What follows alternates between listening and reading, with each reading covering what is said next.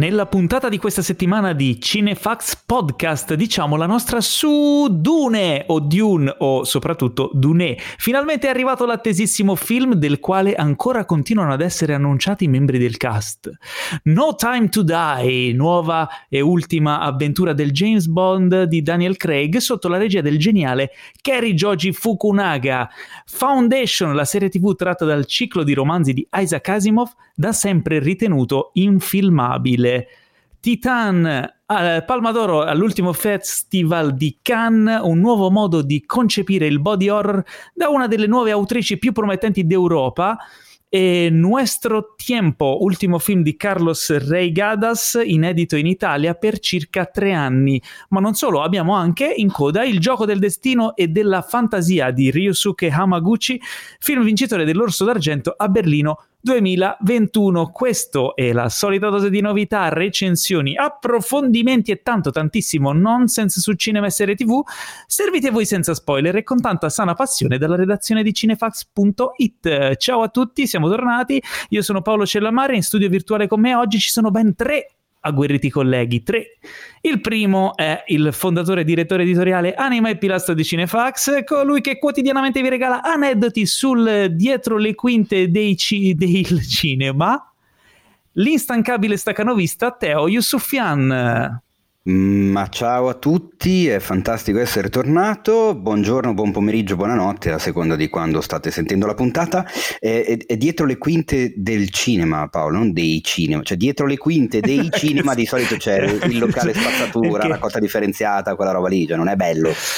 C'era un refuso nella scaletta e mi stavo incartando, però ecco. Non ci facciamo fermare da queste quisquiglie. Assolutamente no, perché presenta i 2 ospiti di oggi, per favore, subito. Pen. 2 new entry, cioè new entry in realtà sono 2 redattori capisaldi della nostra piattaforma, ma new entry nel podcast, quindi chi... Se c'è qualche disgraziato tra di voi che ascolta solo il podcast, cosa che non credo che succeda, per lui o lei saranno delle voci nuove, perché abbiamo con noi il giovane filmmaker nonché redattore del sito, laureato in ingegneria del cinema, bergmaniano convinto e sommelier di birre che non a caso cura la rubrica chiamata Cinema e Birra, il nostro Fabrizio Cassandro. Ciao a tutti. Ciao Fabri. Che birra bevi oggi? Esatto. Oggi ho appena finito una Blanche de Namur, quindi una bianca belga, niente di particolarmente interessante, ma regalavano un bicchiere, visto che colleziono bottiglie, allora... bicchieri e tutto ciò che ha delle birre in mezzo, l'ho comprata per quello. Poi è già finita, quindi... è importante. Quindi aprirai qualcos'altro e ci renderai partecipe della tua selezione. Sì. E poi qui con noi abbiamo anche, a concludere questo nostro quartetto di oggi, l'ex cestista e penna di NBA Religion, laureato in giurisprudenza d'impresa, innamorato della New Hollywood, degli attori di metodo e dei piani sequenza, redattore del sito che cura la rubrica Good and Bad sulle carriere di attrici e attori, Jacopo Gramegna. Ciao Paolo, ciao Teo e ciao anche a mio cugino, perché voi non lo sapete, ma Fabrizio è mio cugino, sono 3 giorni che ci vediamo, sembra Natale, quando sei con la famiglia e non sai come fare, continuiamo a stare sempre insieme. È decisamente la persona che ho visto di più in questa settimana. Molto più di mia madre. Fantastico, spieghiamo perché uno sta in Piemonte e l'altro sta in Puglia e non è che siete impazziti o che cosa, ma siete stati tra i protagonisti della live che è andata...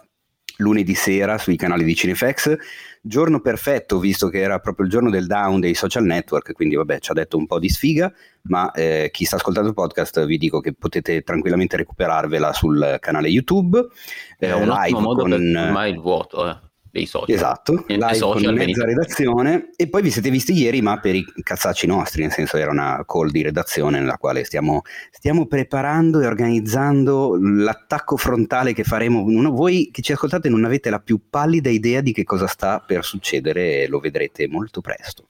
Wow. Ma invece, allora, quindi Jacopo e Fabrizio durante il mega down dei social network erano a fare una roba di social network. Teo, invece, tu cosa facevi in quel momento fantastico? Io in quel momento fantastico mi dedicavo ad essere in diretta su Rai 2 con la nuova stagione di Quelli che è diventata una prima serata, è diventato Quelli Che il lunedì, facendo la camera a spalla, e alla mia età ho scoperto che 3 ore di diretta con la camera a spalla senza stare fermo un secondo è utile, perché ho perso tipo 2 chili. Però diciamo che si sentono, ecco. Poi rimane la mia camera preferita, cioè proprio non toglietemi la spalla di dosso, però anche perché è impegnativo. Sì, esatto. Beh, bravo. A me invece è successa una cosa molto cinematografica, perché sono andato a correre, che mi sto preparando, voglio fare una di quelle mini maratone che ti danno un po' quel senso di essere ancora giovane, e mi è successa una cosa che succedeva un po' a Drax the Destroyer nei Guardiani della Galassia e un po' a Andy Bernard in The Office. Avevo cioè, una di quelle invisibile. No, peggio, avevo una di quelle magliette sintetiche scrause che metti per andare a correre, e mi si è irritato un capezzolo. È cominciato a sanguinare. Quasi. Se avessi fatto qualche chilometro in più finivo come Andy Bernard con quei capezzoli sanguinanti. Fettuccini Alfredo. Mi sono sentito un po' in un film comico, un po' anche drammatico, però pur sempre un film. Comunque, visto che hai accennato, ti volevo dire questa cosa già da un po' di giorni, ma la dico adesso che proprio davanti a tutti, secondo me prima o poi uno specialone su The Office dovremmo farlo. Ma quindi l'hai finito? Non l'ho ancora finita, sono a metà dell'ottava stagione, quindi mi manca poco, però devo ringraziare pubblicamente, oltre che i 2 presenti qui, Fabrizio e Jacopo, anche tutti gli altri della redazione, perché mi hanno fatto una testa così, ero l'unico stronzo a non capire i meme, le battute, le reference eccetera, e quindi ho detto me la recupero, e quindi quest'estate insomma l'ho dedicata a The Office. Adesso ho un po' meno tempo rispetto a quest'estate, ma la sto finendo e la amo con tutto me stesso, quindi visto che comunque è una serie assolutamente da consigliare, disponibile su Netflix, su Prime Video, e secondo me bisogna parlarne, perché anche chi ci ascolta deve conoscerla. Poi c'è quella cosa che quando sai che stai arrivando alla fine, in realtà poi rallenti un po' con la visione delle puntate, perché sono diventati un po' degli amici cari e quindi hai paura che finisca. Insomma. Esattamente, e poi anche perché... Quindi la puntata che dicevo di Andy Bernard della maratona l'hai già vista? Sì, l'ho già vista. Sì, ampiamente. Sì, perché la corsa per Michael che è molto prima. Esatto. Tra l'altro Teo è l'ennesimo esempio che The Office fa quasi più ridere dopo che hai visto prima il meme, poi hai visto la scena e quindi hai capito il meme. È vero. Un effetto riverbero. È fantastico, infatti, questa cosa, perché succede, non so quante volte sia successo finora che mi capitava di beccare finalmente la scena di uno dei tantissimi meme che girano su The Office, quindi mi sentivo un po' come DiCaprio in C'era una volta a Hollywood. O Steve Rogers nei film degli Avengers, che dici eccola, l'ho capita finalmente. È fantastica quella cosa. Allora comunque passiamo a fare uno speciale in questo momento in redazione c'è un articolo a 8 mani che da tanto tempo stiamo preparando in 4 dei redattori più appassionati di The Office, che prima o poi riuscirà a vedere la luce, e partiamo subito con questi anteprimoni. Allora andiamo avanti, passiamo a fare un paio di annuncetti. Allora innanzitutto saremo presenti per la prima volta al Festival del Podcasting. Wow, che figata! Che cos'è il Festival del Podcasting? Per tutti gli appassionati di podcast, che se state ascoltando questo podcast immagino lo siate o siete dei masochisti, l'8 e il 9 ottobre 2021 a Milano e anche online ci sarà questo Festival del Podcasting.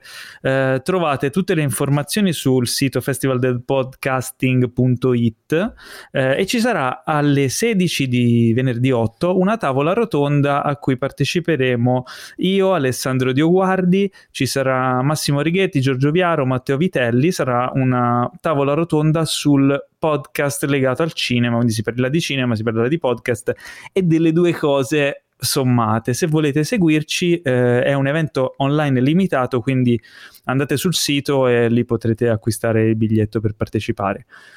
Inoltre, non solo, perché il giorno dopo, quindi sabato, c'è anche l'evento live a sabato Milano. C'è l'evento live, esatto, a Milano. Ecco, io ero invitato quindi... a tutte e due le occasioni, purtroppo lavoro, non posso esserci né in remoto né live, la cosa mi dispiace veramente tanto, quindi niente.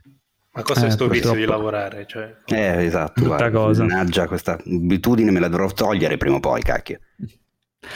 L'altra cosa è un annuncio regolare, un annuncio classico, ed è quello degli amici di Cinefacts.it, la fantastica cerchia nella quale potrete entrare, molto selettiva, molto esclusiva, molto importante.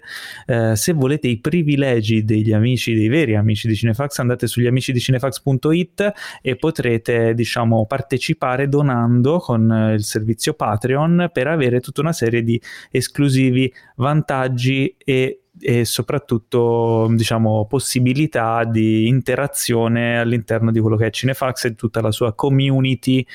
Ok? Vuoi aggiungere altro, Teo? Sì, semplicemente che quello a cui ho accennato prima, ovvero la nostra preparazione e riorganizzazione che sta avvenendo in questi giorni in vista delle prossime novità, la dobbiamo anche e tanto appunto agli amici di Cinefacts.it, che con il loro supporto ci danno modo di fare un sacco di figate che stiamo preparando. Quindi ecco, se ne volete ancora di più, supportateci anche voi, tanto veramente si tratta, cioè non è che vi chiediamo di darci 1.000 euro al giorno, cioè veramente bastano 2, 5, 10 euro. Se li vogliono dare... No, poi nel senso, potete farlo un mese, 2 mesi, poi andarvene e tornare dopo 6, potete fare l'abbonamento annuale che ha... su tutti i tier uno sconto incredibile, quindi vedete voi, andate sul sito, curiosate, vedete a che cosa avete diritto per ogni livello e decidete. In questo modo ci supportate e ci permettete anche di crescere come piattaforma.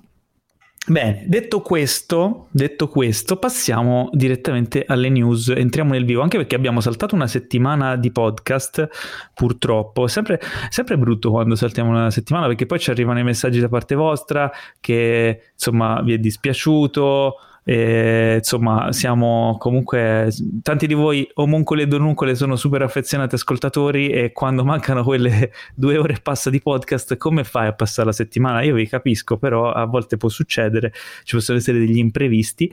Tra l'altro voi avete sempre la possibilità di interagire con noi, di mandarci messaggi tramite Facebook, tramite Instagram. Ci è arrivato, qui Teo prepara il messaggio, ci è arrivata una candidatura, perché la nostra è una vasta redazione.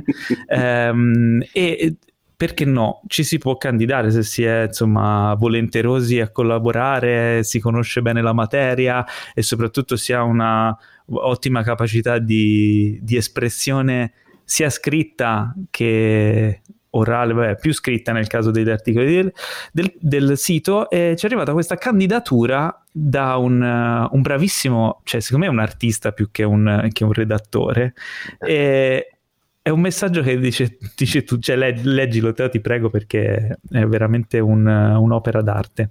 Allora sì, mi è arrivata questa, ce ne arrivano di candidature a info@cinefacts.it, se volete proporvi come redattori e redattrici, newser, basta che ci mandiate il vostro CV e ovviamente qualche link di cosa da leggere che avete scritto, in modo che possiamo fare una valutazione. Ma mi è arrivata questa incredibile recensione che mi ha fatto veramente molto ridere, infatti ho visto bene di pubblicarla sui social oggi, e la leggo proprio così. Vai. Inizia così d'amblè: vi mando questa recensione e basta, candidandomi a lavorare per /con voi come critico /freelance cinematografico. Poi decidete voi. Squid Game è una merda e si capisce subito senza vederlo. Grande operazione commerciale che punta ad attirare scemi su scemi, secondo la tipica strategia delle profezie che si autoavverano. Per farvela breve, se fate parte degli 80 milioni di persone che lo hanno streammato, magari avrete altre qualità, ma di cinema non capite un cazzo. Cinema, tra virgolette. Smile finale. A me di questo messaggio la cosa che disturba di più è il fatto che critico e freelance siano alternativi tra loro. E poi nel leggerlo non si nota la capacità di gestione della punteggiatura con quella è la cosa più bella. Cioè una quantità di punti sparsi che sono più che altro è riuscito nell'incredibile impresa di scrivere una cazzata ogni riga. Ed era veramente difficile, cioè, è veramente tanto difficile, e questo potrebbe essere un esempio, e questo è il paradigma di tutto quello che noi non siamo, cioè proprio però no, un insieme di roba non che va bene, cioè, a me la cosa che mi disturba è che lui non sia ancora il nuovo caporedattore. No, ma io in realtà infatti volevo dargli il mio po', cioè farlo diventare direttore editoriale al posto mio, gli do anche le chiavi di casa, gli do il pin del bancomat, cioè, proprio quello che vuoi, veramente. È talmente oltre che fa il giro e niente, e rimane comunque una cosa orrenda, cioè fa il giro su se stesso, ma non fa il giro di 360 gradi, va a 361 e torna a essere una stronzata. Cioè, proprio... Comunque mi appunto nel vivo, perché io sono appena entrato nel loop, non mi dite nulla, ma tipo ho visto le prime 2 puntate di Squid Game e per ora è una figata assurda, quindi... Ma allora ne abbiamo parlato nella puntata scorsa, nella 127, io l'ho finita in 2 notti quella serie lì, ne ho già parlato, ho detto già la mia, avete già parlato, quindi non voglio aggiungere altro, però sappiate che anche io sono finito nel loop, ecco. Andiamo alle news e apriamo con una news che proprio quando l'ho sentita ho detto mamma mia, ed è una news che appunto riguarda Super Mario. Il film di Super Mario è un grande capolavoro con Bob Hoskins e John Leguizamo. Aspetta, cioè, oddio. Ma stai buono? Okay. Tanto non l'ha visto nessuno, lascia stare. Ecco. Ma ci sarà anche un nuovo film, quindi quel film degli anni 90 ormai leggendario verrà soppiantato nella memoria collettiva, o almeno dei più giovani, da un nuovo film prodotto da Nintendo e Imagination, che ricorderete prodotto cattivissimo me. Illumination. Imagination. No, Illumination. Allora è un'altra. No, è Illumination. Sì? Sì, è Illumination, non anche perché... Imagination? No, perché se tu ci fai caso, in Illumination puoi togliere alcune lettere e viene fuori Minion, e quindi ti ricordi che sono loro e non sono Imagination, perché se togli delle lettere in Imagination viene fuori Magion e non sono i Minion, cioè, quindi sai... Cioè, un attimo capire dove sta la verità. Vabbè, però diciamo la cosa in realtà è un film di animazione, è un film di animazione, non è un film live action come quello degli anni 90. Mea culpa, ho detto una cazzata, mi cospargo il capo di ceci e mi inginocchio sulla cenere. Quindi Illumination, però la cosa emblematica non è tanto Illumination, che tra l'altro un bravo studio di animazione di tutto rispetto, ma il fatto che ci sia anche Nintendo dietro la produzione. Vuoi che sia perché magari non si fidano molto di Hollywood da quell'esperienza di cui parlavamo prima? Probabilmente sì. Potrebbe essere. Però diciamo che è un film di animazione, non è un live action. È un film di animazione, certo. È un film di animazione. E infatti è stato rivelato il cast, ma il cast di voci, quindi voice actors, che daranno vita alle voci di questi personaggi e quindi sui quali poi saranno animati. E il cast di voci include non il doppiatore classico famoso di Super Mario, la voce dei videogame che tanto è diventata famosa, anche perché se ci fate caso nei videogame Mario dice 3 parole in croce e magari non era credibile fargli fare quella voce per tutto il film, e infatti sarà doppiato da Chris Pratt. Inoltre nel cast abbiamo Anya Taylor-Joy che doppierà la principessa Peach, Charlie Day che farà Luigi, Jack Black sarà Bowser, attenzione, Keegan-Michael Key sarà Todd, il funghetto, e Seth Rogen sarà Donkey Kong, quindi svelato che ci sarà anche dentro Donkey Kong. Non so cosa pensare di questo film onestamente, e soprattutto voglio capire se Chris Pratt farà la voce classica di Mario. Esatto. Let's go! No, io grazie a questo diciamo elenco ho scoperto i nomi dei protagonisti del cast di Mario per il gioco proprio, cioè non sapevo come si chiamassero Donkey Kong, tutti quelli mai sentiti prima d'ora. Allora è facile, la principessa si chiama Peach, Luigi sono Mario e Luigi, questi li devi sapere, il drago cattivo è Bowser. Todd è il funghettino subito della principessa. Non è un drago Bowser, è un drago. È una tartaruga. Esatto, è un mega tartarugone. È un tartarugone. Io l'ho sempre visto un po' drago, anche perché sputa fuoco. Secondo me è una tartaruga drago ibrida. È un incrocio è un tartadrago genetico. Ma più o meno un tartadrago. E vai, Todd del funghetto. Va bene. Vedremo, insomma, ok. Solo che c'è stata un'ondata di critiche ultimamente a Chris Pratt per aver mostrato una maglietta. Cos'è che c'era scritto sulla maglietta, Jacopo? Don't tread on me. Che è un messaggio un po' tipico di... spiegala meglio tu, perché io non mi ricordo bene i dettagli. Sì, allora, io non sapevo che esistesse una... polemica prima di qualche minuto fa, però la ricostruzione è semplice. In effetti, facendo una rapida ricerca si capisce qual è la natura della stessa, cioè si parla di una polemica derivante dal fatto che lui ha indossato un simbolo che è chiaramente conservatore negli Stati Uniti, viene molto utilizzato nel sud degli Stati Uniti. Stiamo parlando del simbolo Don't Tread on Me, quello con i serpenti incrociati fondamentalmente, che è un simbolo generalmente utilizzato dai redneck o comunque da chi è nel sud degli Stati Uniti contro le minoranze, quindi sia gli afroamericani che soprattutto gli immigrati che provengono dal Messico, minoranze indirizzo sessuale e comunque okay. della comunità LGBT a 360 gradi, quindi stiamo parlando di una tematica soprattutto abbastanza sensibile. Ricordiamo anche che Super Mario è un immigrato italiano alla fine. Certo. Quindi insomma è anche un controsenso. No, beh, però, sapete, ormai in America qualsiasi cosa può essere spunto di flagellazione collettiva, di lapidazione mediatica, quindi insomma è finito questa volta nel putiferio anche Chris Pratt. Però sembra che la cosa si stia sgonfiando, magari è stata anche una casualità. Sì, anche perché ho visto le prime accuse erano già nel 2019. Cioè, tu sai che cosa ha dichiarato Chris Pratt quando si è reso conto della polemica che lo ha investito? Cosa ha dichiarato? Mamma mia! Me lo immaginavo, chissà come mai. Beh. Allora, andiamo avanti. La Scuola Cattolica, il film diretto da Stefano Mordini, uscirà domani in tutta Italia con il divieto ai minori di 18 anni. Eh sì. Cosa vogliamo dire di questa notizia? E vogliamo dire che la Commissione Censura italiana lavora ancora. Se volete vi leggo la giustificazione che hanno dato, che hanno portato chiaramente per il divieto ai minori di 18 anni, che per quanto riguarda il nostro paese ovviamente è la restrizione più alta che ci possa essere per un'opera cinematografica. Allora, lo hanno giustificato dicendo: la Commissione per la classificazione delle opere cinematografiche ha detto che la Scuola Cattolica presenta una narrazione filmica che ha come suo punto centrale la sostanziale equiparazione di vittima e carnefice.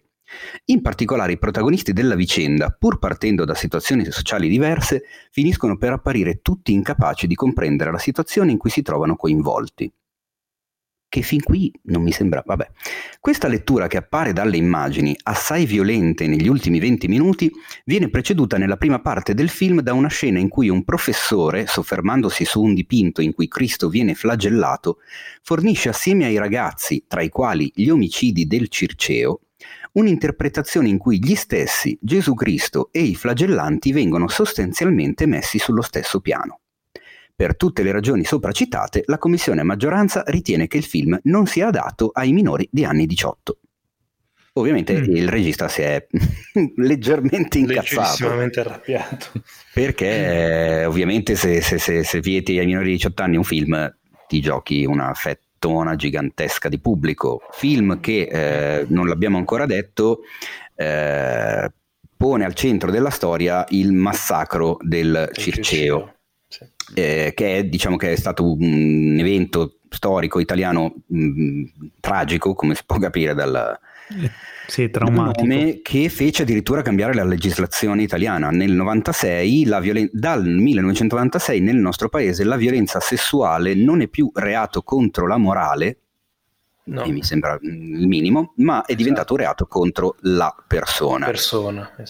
Nel film il cast è tra l'altro di quelli importanti, perché abbiamo Valeria Golino, Jasmine Trinca, Riccardo Scamarcio, Fabrizio Gifuni, Valentina Cervi, Benedetta Porcaroli, quindi insomma non proprio un cast di quelli minori, abbiamo dentro attori tra i più premiati, insomma, quindi...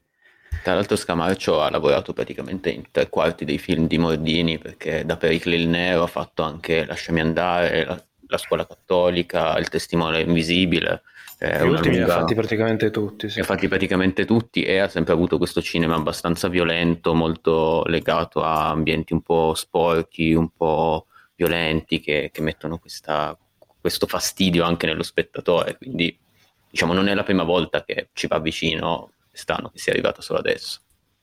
Io per correttezza, scusate, ma mi prendo un altro minuto per leggervi a tutti gli effetti la dichiarazione di Mordini in risposta alla decisione della commissione, che dice: non riesco a trovare delle ragioni valide per questa censura e se mi sforzo di trovarle mi inquietano. Nella motivazione della commissione censura si lamenta il fatto che le vittime e i carnefici vengano equiparati, con particolare riferimento a una lezione di un professore di religione. Ma questo è esattamente il contrario di quello che racconta il film, e cioè che provenendo dalla stessa cultura è sempre possibile compiere una scelta e non deviare verso il male. Una delle due vittime all'epoca era minorenne e il nostro è un film di adolescenti interpretato da adolescenti. Trovo assurdo quindi che oggi si vieti ai ragazzi anche solo di vedere attraverso un libero mezzo di espressione quello che due ragazze come loro anni fa hanno subito. Questo atto censorio priva una generazione di una possibile presa di coscienza che potrebbe essere loro utile per difendersi da quella violenza spesso protagonista nella nostra cronaca. E questo solo perché alcune delle ragioni di quella tragedia sono purtroppo ancora attuali. Ed effettivamente non ho visto il film, ma insomma mi sento di essere abbastanza d'accordo con Stefano Mordini, perché non so... Guarda, il problema della censura in Italia è uno dei problemi più... importanti che abbiamo sempre avuto in relazione al cinema, cioè è una cosa che ha affetto anche dei capolavori intoccabili, cioè Ultimo Tango a Parigi rischiato di essere bruciato, quindi stiamo parlando veramente di una questione davvero pervicace nel tessuto sociale italiano, perché l'Italia ha sempre avuto problemi di censura più che in altri paesi, solamente che appunto per come è costruito il sistema distributivo attualmente un film vietato ai minori di 18 anni vuol dire un film che non viene visto, perché proprio per come sono costruiti gli scaglioni che ti permettono di avere una certa distribuzione, è un sistema molto particolare. Non esistono più i cinema di mezzanotte, non esiste più tutto un sistema underground per cui magari il film un po' più oscuro può tenere comunque vivo il suo nome, è un grosso problema. Soprattutto ne viene limitata anche la promozione, perché tipo non possono andare i trailer in televisione, ci sono tutta una serie di limitazioni contingenti, quindi le fasce orarie quando vai in televisione, quindi... il danno è oltre quello del discorso dei 18 anni. Va bene, io sono molto curioso di vedere il film, anche perché la storia del massacro del Circeo mi ha sempre, cioè, tra virgolette, affascinato, nel senso che è una cosa che ho un po' studiato, approfondito. Tra l'altro ho letto qualche recensione, è stato un po' criticato per il fatto che manchi l'aspetto politico, che era una parte integrante di quello che è successo. Andava un attimo mostrato, visto che non è che l'hanno fatto 3 persone senza bandiera. No, esatto, infatti. Cioè, magari. Però vabbè, sono curioso di vedere quali aspetti tocca e come lo racconta. Quindi andiamo avanti. Mordini è un regista anche abbastanza interessante, cioè in alcuni film del suo passato, tipo io ricordo Pericle il Nero, secondo me è un film che aveva delle intuizioni interessanti, un uso del silenzio e anche proprio degli ambienti in cui costruiva la scena che merita di essere visto, e quindi secondo me ci sono tutte le premesse per un film interessante. Tra l'altro con Provincia Meccanica andò addirittura a Berlino, quindi ha un passato di festival. Bene, allora, chi di noi e di voi non ha amato Tiger King? Io. La famosa serie. Come no? Dai, sì, che un po' l'ho non l'ho neanche finita. Cioè, mi hanno dopo 3 puntate, ho detto, ma perché devo perdere tempo a vedere la storia della vita di questi disagiati? Che cosa mi aggiunge alla mia vita e quindi io ho dato il colpo e mi ho dedicato il mio tempo a qualcosa di più costruttivo. No. Scusate, non voglio offendere chi l'ha amata. No, io e Fabrizio non l'abbiamo vista. Così offendete Joe Exotic, che cioè, è un personaggio senza limiti. Ci sarà un sequel di Tiger King, cioè una serie documentaristica. Una serie documentaristica che comunque nel bene e nel male è stato un fenomeno del 2020. È stata la serie fenomeno del primo lockdown, tutti insomma non parlavano di altro, che racconta la storia di questi personaggi ultra bizzarri, amanti dei grandi felini, quindi tigri, leoni eccetera, tenuti in cattività in dei parchi assurdi negli Stati Uniti. In particolare questo Joe Exotic e Carol Baskin, questa tipa con un'associazione a protezione dei felini che però ha un passato losco scuro, che è la sua acerrima nemica, se non vado errato. Sono due nemici mortali, ci sono accuse di omicidi e varie cose di mezzo, insomma una situazione molto molto sopra le righe. Chi ha visto la serie sicuramente se la ricorda. Tra l'altro è stato annunciato anche un film ispirato a queste vicende che vedrebbe a quanto pare Nicolas Cage nei panni di Joe Exotic.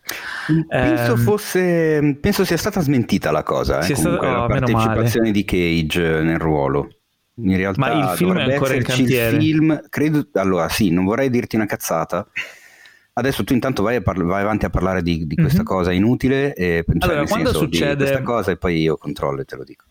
Stranamente, quando succede che una serie di questo tipo, quindi docuserie su omicidi, che poi sfocia anche nella narrazione di quello che succede in tempo quasi reale, cioè di eventi molto molto molto recenti, attuali e nel presente, capita che ne venga fatto un sequel, cioè una seconda stagione. Però dici, come fai a fare una seconda stagione di una cosa documentaristica? Ebbene, continuano a seguire per 1 anno o 2 anni quello che succede ai protagonisti in modo da confezionare un sequel. È già successo con Making a Murderer, già serie di Netflix, che tra l'altro non era niente male, e a quanto pare succederà con Tiger King. In questa seconda stagione ricordiamo che Joe Exotic è in galera, e quindi probabilmente le sue vicende verranno raccontate dal carcere o con telefonate o non so bene come, non si sa ancora, anche perché è stato condannato, se non sbaglio, a 17 anni.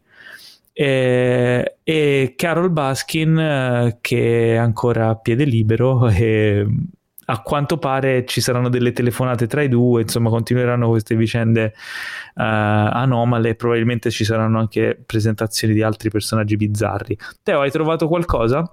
Ho trovato veramente tante cose e ne sono abbastanza sopraffatto. Allora, innanzitutto ti dico sì, no, veramente è una cosa strana.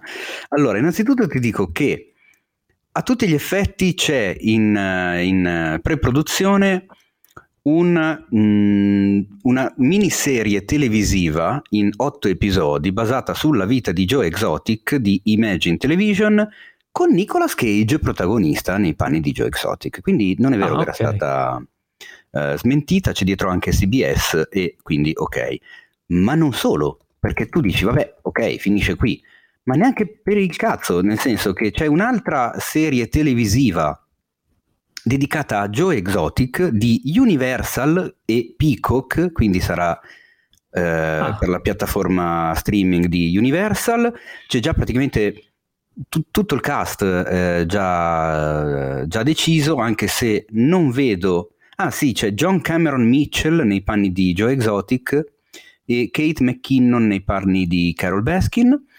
No, vabbè, non lo so, poi, ma aspetta, ma perché non è ancora finita, raga, perché poi c'è anche un film per la TV che si chiama Surviving Joe Exotic, che è un film documentario di Left Field Pictures, perché vedo che c'è Joe Exotic nei panni di se stesso, da immagini di archivio, quindi immagino che sia appunto una sorta di documentario. E poi c'è un progetto su Joe Exotic scritto da Ryan Murphy per Netflix, e per adesso l'unico attore confermato è Rob Lowe, anche se non è dichiarato in quale ruolo. C'è una marea di roba su quell'uomo, Abbiamo scoperchiato il vaso di Pantera. Ma il Vabbè, chiudete la puntata. Basta, dopo questa, Paolo, cioè, anche questa è veramente bellissima.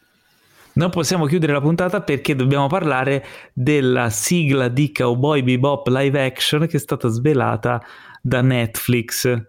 Dobbiamo? Chi non si ricorda, la sigla di Cowboy Bebop è iconica. È bellissima. L'hanno... Pezzo musicale quindi... spaventosamente figo, cioè proprio musica, immagini, è una sigla spettacolare quel pezzo lì. Rimasta nella storia. Quindi cosa hanno pensato in questa nuova versione live action del famoso anime che uscirà su Netflix? Hanno pensato di farla uguale la sigla, praticamente è identica, l'hanno rifatta. Però al posto dei personaggi disegnati ci sono John Cho che interpreta Spike, Mustafa Shakir che interpreta Jet e Daniela Pineda che interpreta Faye Valentine. Molto carina. C'è da sperare che non sia così di calore. Non abbiamo il copyright di queste cose, Teo, ogni volta te lo devo ripetere. Era giusto per ricordare ai nostri ascoltatori, c'è sto giro di bassone veramente. La puoi fare con la bocca se vuoi. No, questo è difficilissimo farla con la bocca.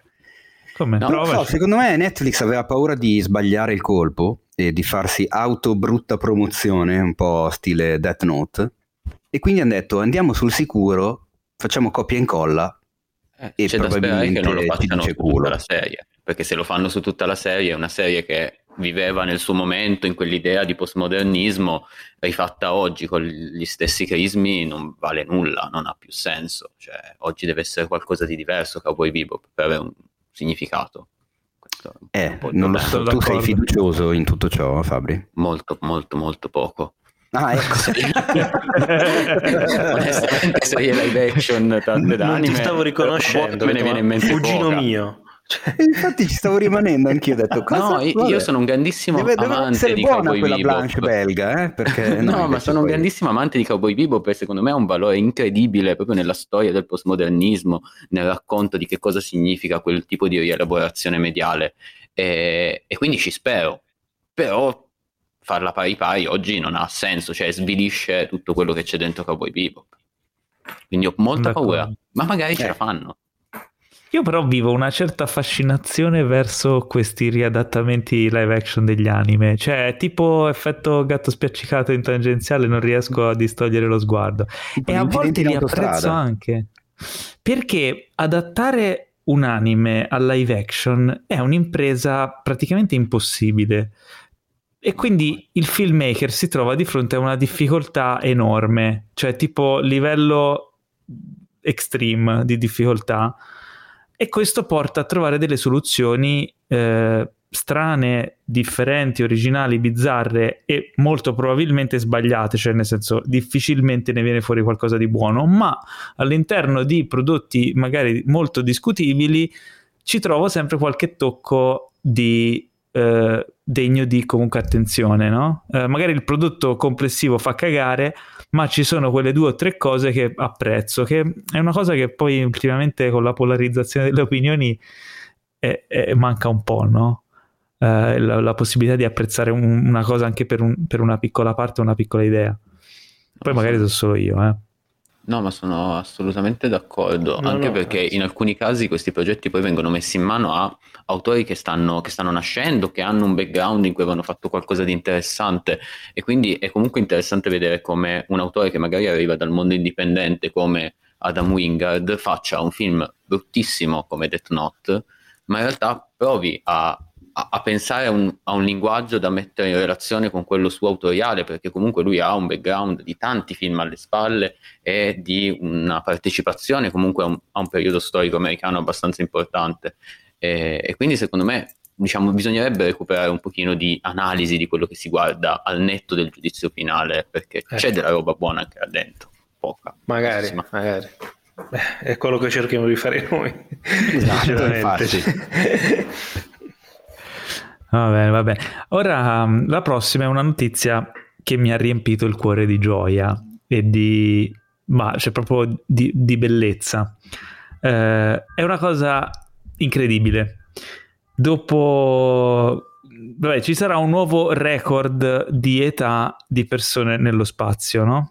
Come sapete, qualche mese fa c'era stato il lancio di Blue Origin con Jeff Bezos, che era andato nello spazio con il fratello e con una, diciamo, credo fosse una ricercatrice che è diventata la persona più anziana a andare nello spazio, mi pare avesse 83 anni, 84 anni, una cosa del genere, e un ragazzo che è stato tipo il più giovane a andare nello spazio. Il record di anzianità verrà battuto il 12 ottobre. E voi direte: perché stai parlando, Paolo, di questa news sul podcast di Cinefacts che non c'entra niente col cinema? E invece no, e invece c'entra, ragazzi, perché la persona ad andare nello spazio il 12 ottobre 2021 all'età di 90 anni, oh no, è William Shatner, ma ragazzi, Bill Shatner, il caro amatissimo TJ Hooker della famosa serie TV. Non avevo dubbi, bravo. Ci girano un film con lui. In che senso? Ci girano un film nello spazio con lui, Ma non lo so, perché l'esperienza comunque è anche il almeno un video delle vacanze, no? Cioè... penso che faranno sicuramente qualcosa, perché non puoi mandare William Shatner nello spazio e non girare. A parte che ma noi non possiamo parlare per ipotesi, cioè andiamo avanti, secondo me. Ma allora aspetta, questa è una notizia epocale, cioè il capitano Kirk finalmente va nello spazio per davvero, cioè ma stiamo scherzando? Allora, uno, Jeff Bezos, fai le cose a modo e vedi di riportarlo giù, perché è patrimonio mondiale e senza William Shatner non si va avanti. Tra l'altro ho 90 anni e non so come faccio a portarseli così bene, cioè guardate le interviste che sta dando adesso, cioè ultimamente è fresco come una rosa. E sono curioso di sapere cosa dirà quando tornerà, cioè è incredibile, dal 66 che lui è nello spazio, nel serie TV e nei film di Star Trek, e ora si trova ad andare finalmente, cioè non mi emoziona questa cosa. Jeffrey Bezos, come fai a non volergli bene? Vabbè, anche comunque, se non so se hai letto che saranno i russi, i sovietici a girare il primo film nello spazio, sorpassando i carissimi statunitensi che avevano in programma di farlo con Tom Cruise. Non so se hai letto questa notizia in queste ultime ore, mi sembra. Questa è la rivincita più clamorosa nella storia del XXI secolo. Esattamente. Si sono presi la rivincita perché hanno usato il cinema per batterli sul campo su cui sono stati battuti. Mi sembra, anzi, per me vale doppio, come l'ultimo gol a calcetto quando si è pari. Ok, chi segna questo vince. Comunque, ragazzi, cioè, è emozionante questa cosa. Vabbè, andiamo avanti. Ha emozionato solo me e il 99% del nostro pubblico. E anche William Shatner, credo che. Insomma. William Shatner ancora no, prima deve andarci e poi si emozionerà. Ma secondo te, nel momento in cui starà lì che starà per partire, dirà "beam me up"? Non, è fuori contesto questa citazione, perché non è un teletrasporto. E vabbè, però dirà... ho capito, ha 90 anni e sai, magari crede di essere ancora... Non aveva possibilità di passare per un teletrasporto, quindi o la usa adesso o non la usa più. Esatto, vedi, scusa, quando comunque, gli capita. Cioè. Sarà un momento storico, vedremo. Pensa se muore una volta nello spazio. No, non sarebbe... lo dire, guarda. Però allora, sarebbe da un lato... una conclusione... della sua esistenza perfetta, cioè dai, rimarrebbe nella storia, cioè nessuno potrebbe più batterlo come ricordo per lo spazio. Ma assolutamente. Allora, io sarei così chiaramente gli Stati Uniti, no? Ragione, sarebbe un casino. Come la aggiorni la pagina Wikipedia, scusa? Morto. In che senso? Morto a? Cioè, sai ma soprattutto cioè, la dove nello spazio. La cittadina città e la città. No, immaginati, nato a non mi ricordo dove è nato lui. Morto nello spazio, cioè, poi scriverlo in questo morto in cioè, diventerebbe una leggenda. Sarei triste, ma diventerebbe una leggenda. E poi tipo l'esplosione spargerebbe le sue molecole su tutta la Terra, no? Tutti avremmo un po' di William Shatner addosso. Sì, vabbè, non è un'immagine proprio bellissima. Ho comprato un'insalata e stai mangiando figlie di William Shatner, cioè saranno bellissimo. No, speriamo che vada tutto bene, più che altro perché voglio sentire le sue interviste post questa esperienza. Allora, andando avanti, ragazzi, vi ricordate che alla fine della seconda stagione di The Mandalorian è stata annunciata una nuova serie dedicata al personaggio di Boba Fett. The Book of Boba Fett. È stato svelato con un poster che poi tra l'altro non è neanche così interessante, perché è praticamente l'immagine di quel video di rivelazione che c'era in coda alla serie. Però la cosa interessante è che la data di uscita sarà il 29 dicembre. Questo implica due cose: che non vedremo una terza stagione di The Mandalorian prima di fine anno, ma che vedremo questa serie di Boba Fett, in cui sempre alle redini un po' della storia ci sono Dave Filoni e John Favreau, ma ci sarà anche come showrunner il bravo Robert Rodriguez.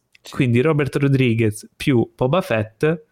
Che se non vado errato aveva diretto uno degli episodi di The Mandalorian, sì, Rodriguez, sì, giusto? Assolutamente. Sì, sì. Okay. E tra l'altro, se non sbaglio, c'è anche Bryce Dallas Howard dalla regia di un episodio, la figlia di Ron Howard. Più di un episodio, mi sa. Forse anche, esatto, forse anche più di uno.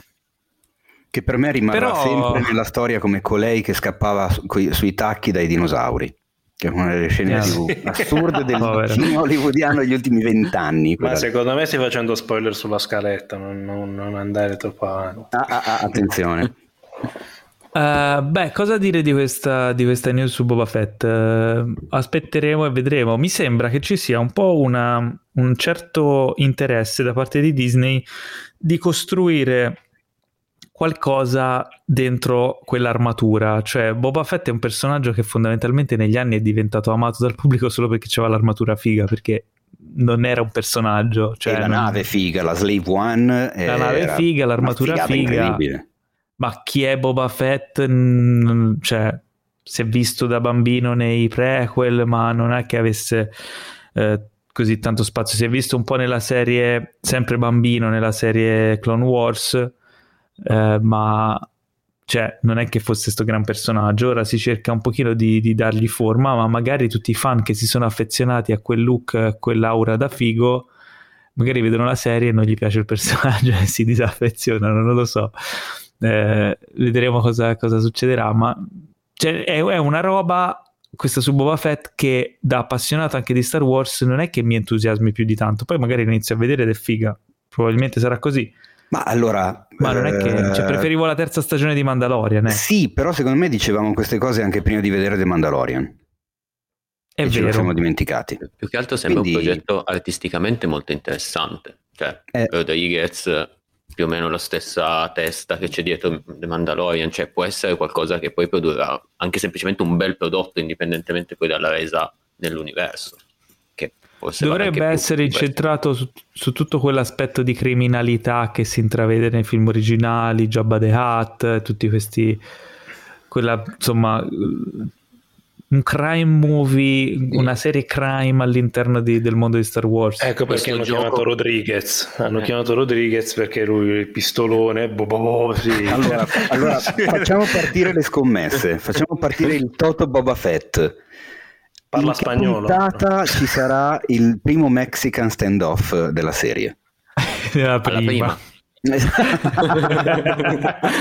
serie è tutto lo svolgimento di come si è arrivati a fare il Mexican standoff. Inizia così proprio. Così.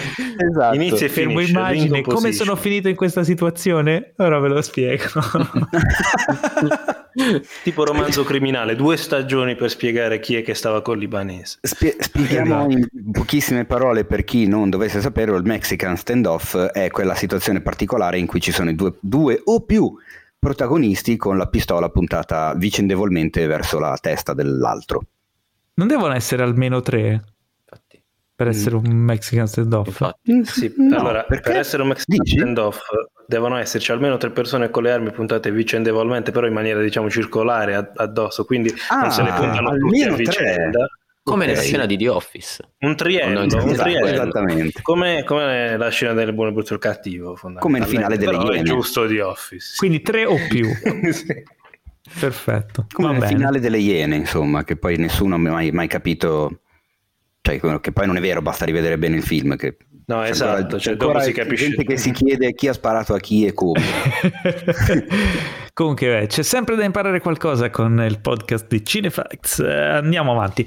David Chase, alzi la mano, anzi voi se alzate non lo vede nessuno. Dite, lo so, se sapete chi è David Chase, vi prego. Un grande, un mezzo bravo. Lo so perché mi l'ho insegnato tu, però lo ammetto. Ah, ok. David Chase, una delle penne più acclamate della storia della TV americana, autore dei Soprano, ha firmato un mega accordo con HBO della durata, se non erro, di 5 anni, proprio adesso che sta per uscire il film dei Soprano, The Many Saints of Newark, anzi in italiano si chiama I Molti Santi di Newark, che già è un nome che insomma richiama la serie, è più facile.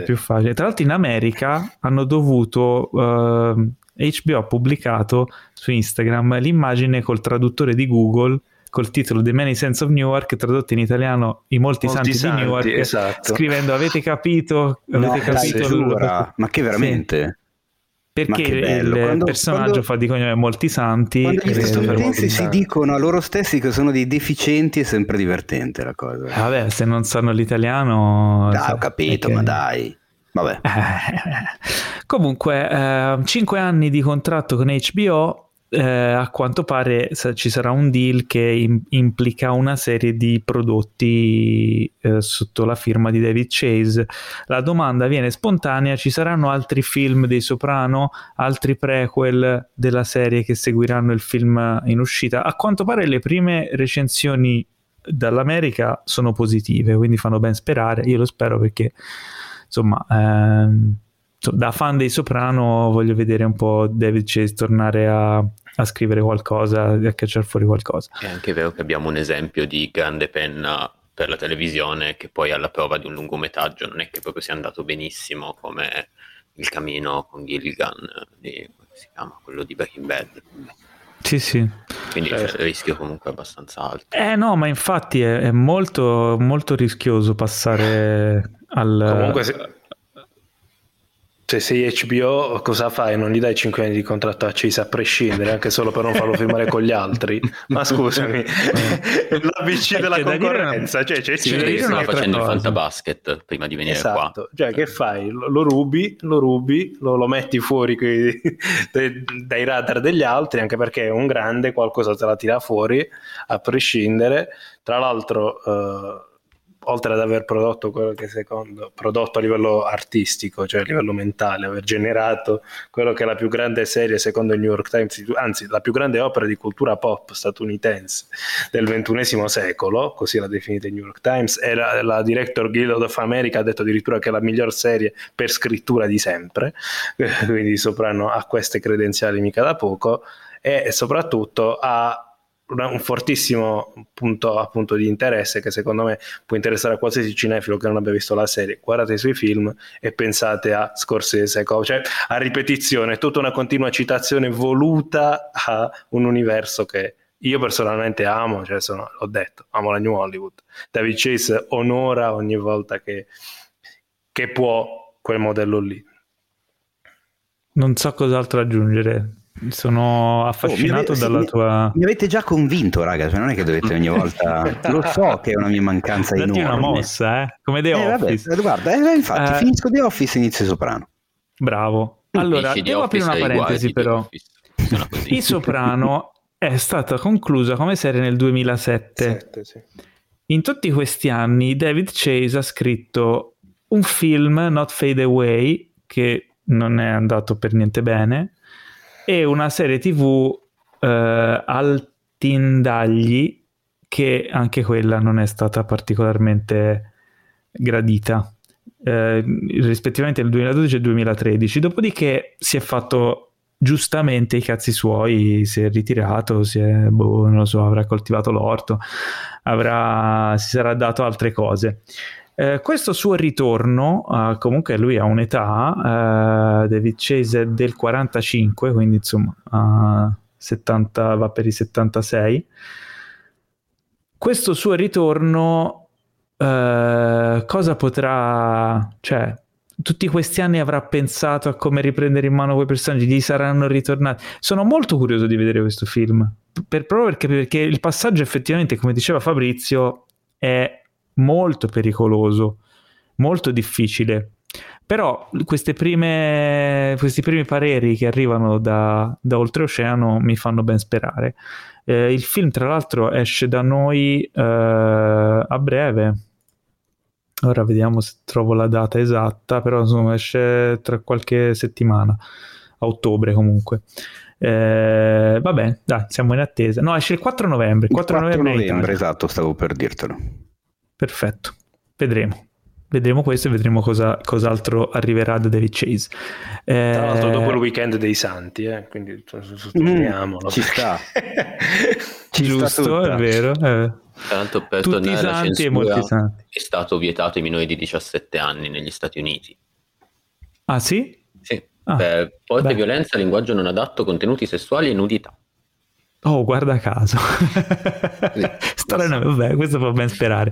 Se non altro non è stata, diciamo, edulcorata rispetto alla serie TV.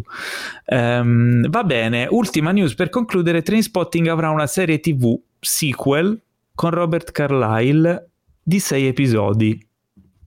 Cosa ce ne facciamo di questa news? Boh, se ne sentiva il bisogno? Se ne sentiva assolutamente no. No, si sentiva il sequel. Non lo so, su questa cosa, cioè nel senso, in realtà non abbiamo bisogno di niente mai, quindi... È coinvolto Boyle, cioè questa è la domanda, è coinvolto Boyle. Si sentiva bisogno di Boyle, quello. No. Peccato, perché io con la televisione l'ho visto meglio che con il cinema ultimamente, cioè Trust è meglio dei suoi ultimi lavori cinematografici. Allora la devo recuperare. No, è molto bella Trust, recitata divinamente. Recupererò perché Danny Boyle è tra i miei registi preferiti in assoluto. È girata pure divinamente, c'è una puntata di Crialese, perché principalmente è Boyle, diciamo, la mente creativa, però ci sono anche c'è una puntata di Crialese meravigliosa, cioè proprio la genesi del male in Italia fondamentalmente, quindi vedetela. Fichissimo. Ok, va bene. Quindi belle che questa news ci ha fatto portare a un'altra cosa. Esatto. No, sulla serie... miniserie non sarà coinvolto Boyle, no. Robert Carlyle è anche tra i produttori, si sa che sarà un sequel, quindi continua le vicende viste nel sequel di Trainspotting, che non ho particolarmente apprezzato. È presa da un altro romanzo di Irving Welsh, che è L'artista del coltello, che infatti dà anche il titolo alla miniserie, The Blade Artist. Ok. Scritto tra l'altro pochi anni fa, perché era...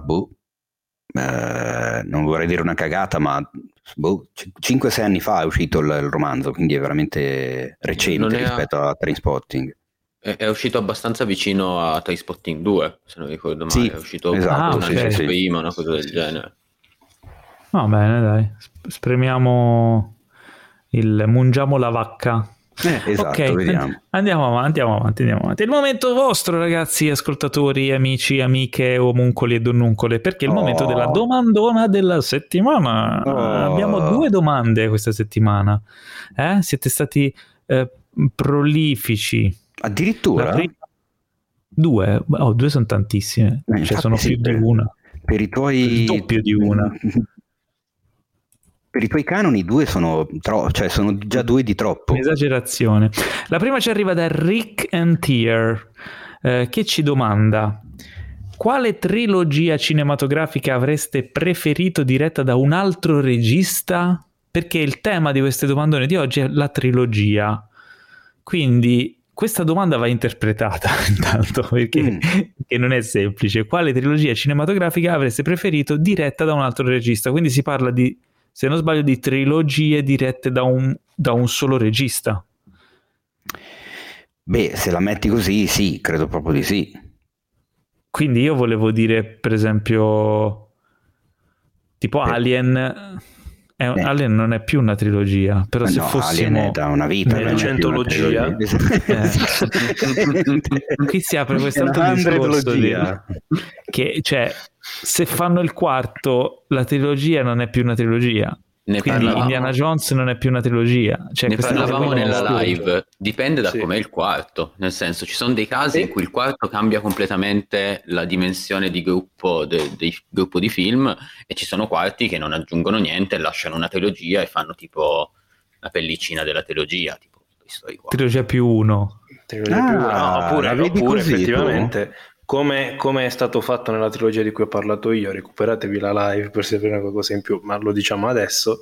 Nella trilogia di Marta Mezzaros, sulla trilogia dei duelli di cui ho parlato, che è una trilogia tematica oltre che narrativa, quindi diciamo c'era la possibilità di aggiungere senza snaturare, la storia della protagonista viene integrata con un prequel, quindi è un, arriva molto dopo la pubblicazione dell'ultimo film, perché uno è del 90, il prequel è del 2000, però alla fine la trilogia conserva la sua unitarietà, quindi bisogna ragionare su questo concetto. Ok, mi piace, è molto romantica questa cosa delle trilogie più uno, la adotterò. Allora dai ragazzi, avete delle risposte? Teo, tu cosa pensi? Quale vorresti scambiare? Cioè, anzi, preferiresti con un altro regista?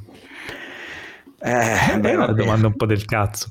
Sì, nel senso che dai la tua risposta e dici ah ok, va bene, sì, cioè, d'accordo. No, perché certo. Secondo me Rick quando l'ha scritta non se ne è reso conto, però no, me... ma no, ma voleva sentirci dire la trilogia dell'alienazione diretta da Snyder, cioè Antonioni trasposto da Snyder, oppure una cosa del genere, cioè non stravolgere completamente la trilogia della vendetta diretta da Gabriele Muccino.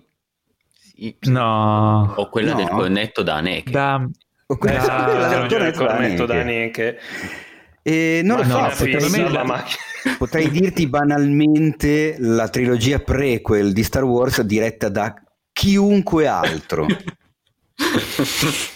da Peter Farrelly, ma guarda, andrebbe anche bene Uwe Boll, perché probabilmente riuscirebbe a ricavarci qualcosa. Vabbè, ma sai che esagero sempre in quella situazione lì. No, non ne ho idea, anche perché... Cioè... non... La trilogia sequel di Star Wars, però diretta tutta da J.J. Abrams. Io sono d'accordo. Sarebbe stata migliore. Cioè, se non ci fosse stato quel gap in mezzo. No, a sto punto io rilancio al contrario la trilogia sequel di Star Wars diretta e scritta interamente da Rian Johnson. Rian Johnson, esatto. Però quello non sappiamo mai, cioè non sappiamo mai che cosa ci sarebbe stato in scrittura, mentre con questa invece sappiamo che c'è una linea di scrittura e c'è stata una cosa in mezzo così campata un pochino. Cioè, se avesse fatto tutto però, Rian Johnson sarebbe stata una cosa completamente diversa. Mi sarebbe piaciuto vedere anche gli altri due. Certo. Però se l'avesse diretta tutta J.J. Abrams, probabilmente il 2 e il 3 sarebbero stati completamente diversi. Ma non lo sapremo mai, caro Rick and Tier. Infatti, esatto. E quindi passiamo alla domanda di Donny91111111. Li hai letti tutti giusti? Gli uno ne hai messi un po' di più, un po' di meno. No, giusti? Sono aspetta, rileggili. Donny 91111111. Bravo. No, ne hai detto uno in meno adesso. L'ho detti tutti. Ci chiede, ma allora me li cambio sulla scaletta mentre li leggo, non vale così. Qual è, scritto con l'apostrofo maledetto, secondo voi una trilogia diesel, ovvero che parte piano ma finisce col botto? Io avrei detto Riddick, perché è una trilogia diesel di base, anche se parte forte e finisce di merda. Beh, io vado sul classico, anche se non parte proprio piano piano, però a parere mio finisce col botto e quindi vi butto dentro Sergio Leone. È vero, quello è il discorso che puoi fare a livello produttivo, no? Parte piano come un film molto piccolo, diventa un film molto grande nel terzo, quindi ha anche senso da questo punto di vista. Sì, effettivamente Il buono, il brutto e il cattivo, nonostante gli altri due siano bei film, ma è tipo capolavoro insuperabile. A parere mio è il mio preferito dei tre, anche se anche gli altri due non è che ci sputo sopra, anzi io ammetto di preferire il secondo. Questioni di, appunto, come diceva giustamente il Grammy qua, questioni produttive, cioè nel primo film non ci credeva nessuno, poi visto quello che è successo col primo e il secondo, nel terzo ha avuto la possibilità di fare un po' quel cazzo che voleva finalmente, quindi è andata così per un motivo, però poi il risultato è questo qua.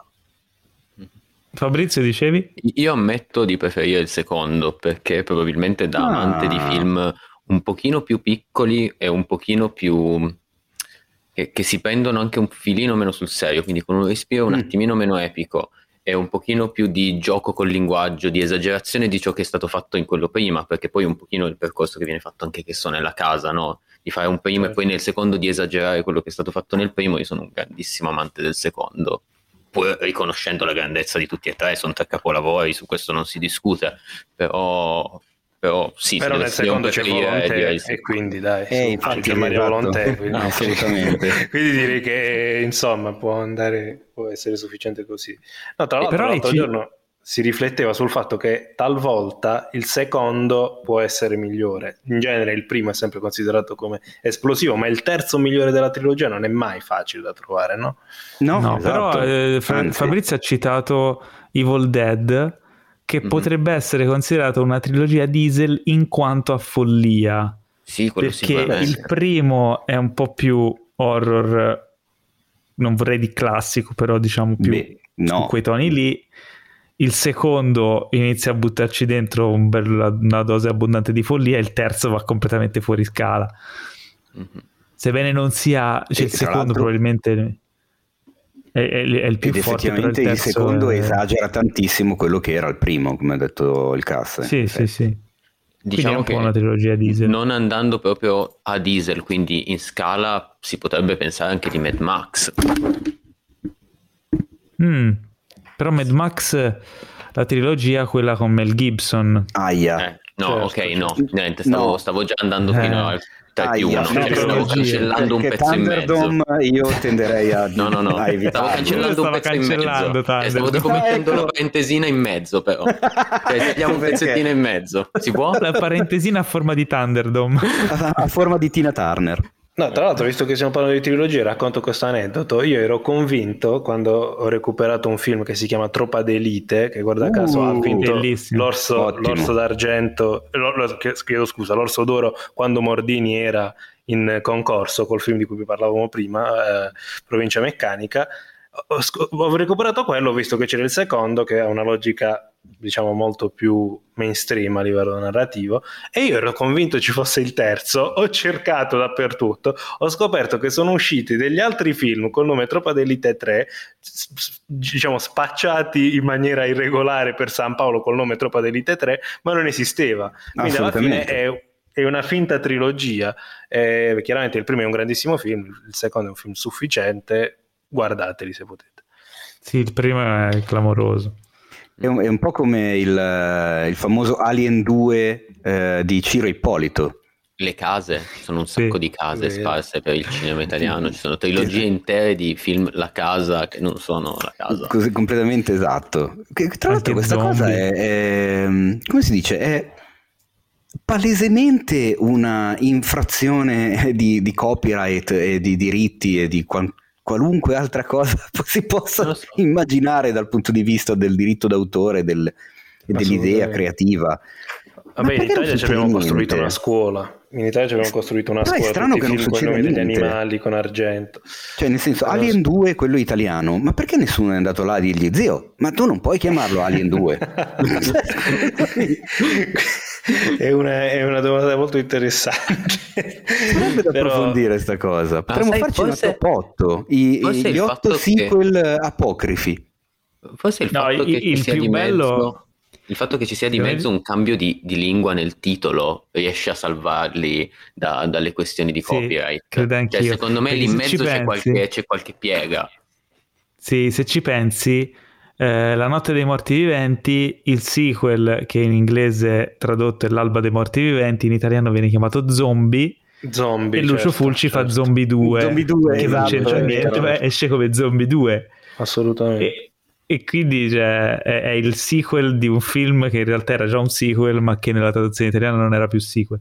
Insomma, giochi bellissimi. Però effettivamente in Italia siamo stati dei maestri in questo. Ora siamo maestri del trovare gli adattamenti buffi, ma quella è un'altra storia. Siamo bravissimi. Va bene. Allora è il momento adesso di chiedere, di fare la fatidica domanda a Teo. La domanda che lo terrorizza. Ma cosa? Ci sono messaggi per la posta del cuore questa settimana? No, ma sai perché non ci sono?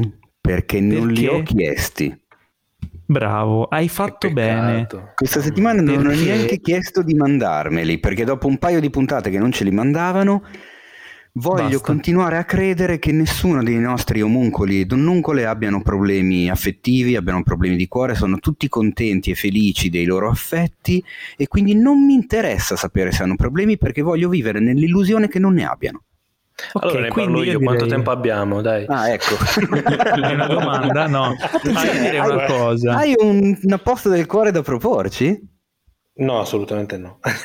Allora, il mondo è un posto meraviglioso in questo momento, tutti si amano e si vogliono bene. Beh, e decreto oggi la fine della rubrica La posta del cuore di Cinefacts. Quindi oggi si chiude definitivamente questa rubrica, ci inventeremo nelle prossime settimane una nuova rubrica che vi sconvolgerà. Fabrizio, abbiamo fatto la storia, la rivoluzione. Siamo presenti. Per farlo inviteremo Enrico Tribuzio perché lui è la nostra fonte di rubriche assurde, non so quando, quindi insomma continuate a seguirci. Ma è arrivato il momento dei trailer, abbiamo una manciata di trailer, più di una manciata in realtà, molto croccanti. Sfizioselli. Dai, spariamo subito la bomba, quello che secondo me è il miglior trailer di questa settimana. Ah, attenzione, sì. Non so di che cosa tu di a cosa tu ti riferisca, sì. Ma sì, va bene. Oh sì, no, ok. Beh, direi. L'ho capito. Vabbè, il giudizio è soggettivo. La scaletta e credo di averlo capito. Il giudizio è soggettivo, ma in questo caso è anche oggettivo. Sto parlando del nuovo film di Paul Thomas Anderson intitolato Licorice Pizza, ovvero in italiano probabilmente sarà Pizza al gusto di liquirizia. No, perché Licorice Pizza in realtà è una catena famosa in California negli anni 70, quindi non ha senso. Ma io ti ho detto come lo tradurranno in italiano. Ma non perché dovrebbero fare sta cagata? Cioè nel senso, è un po' come se facessero un film che si chiama McDonald's e in italiano il titolo è De Donaldi. No, esatto. Cioè, lo Liquipizza si chiama. Liquipizza così tanto. Liquipizza mi piace. Liquipizia, anzi. Vabbè, Madonna, quindi vabbè. Abbiamo visto questo trailer molto atteso. Mi è piaciuto molto perché era molto bello. Sì. Molto bello e interessante. La storia di Alana Kane e Gary Valentine che stanno crescendo corre intorno all'andare attraverso la attenzione, cioè pericolosa navigazione. Stai leggendo la sinossi in tempo reale? Sì, la pericolosa navigazione del primo amore nella valle di San Fernando nel 73. Ok, cosa nella ne valle facciamo? Di San Fernando però Paolo non si può sentire, cioè, adesso va bene la valle di San Fernando, cioè, che cosa vuoi? L'unica cosa che ho tradotto bene di questa roba qui. Il sequel della valle di Ela praticamente. Vabbè, cioè, quindi vicino alla valle di San Fernando tu mi dici che c'è la contea Arancio? No. Sì, cioè perché se diciamo così, vabbè, giusto. Okay, allora, una cosa curiosa di questo film che è appunto ambientato negli anni 70, c'è un bel cast tra cui Bradley Cooper e dici vabbè, Bradley Cooper belloccio, lo metti dentro, è bravo, fa bene, ma la cosa particolare è che Bradley Cooper interpreta John Peters. E voi direte chi è John Peters? John Peters è il produttore del film con Barbara Streisand che è come si chiama il film? È Star is Born. È nata una stella, che è il film di cui Bradley Cooper è produttore nella sua nuova versione, quella con Lady Gaga. Quindi fondamentalmente Bradley Cooper interpreta il se stesso degli anni 70. Il suo epigono. Bellissimo. La sua variante. Un po' questa cosa, però ok. È divertente, è un aneddoto cinefazzoso. Beh sì. Cinefazico. Sì. Ma parliamo del trailer.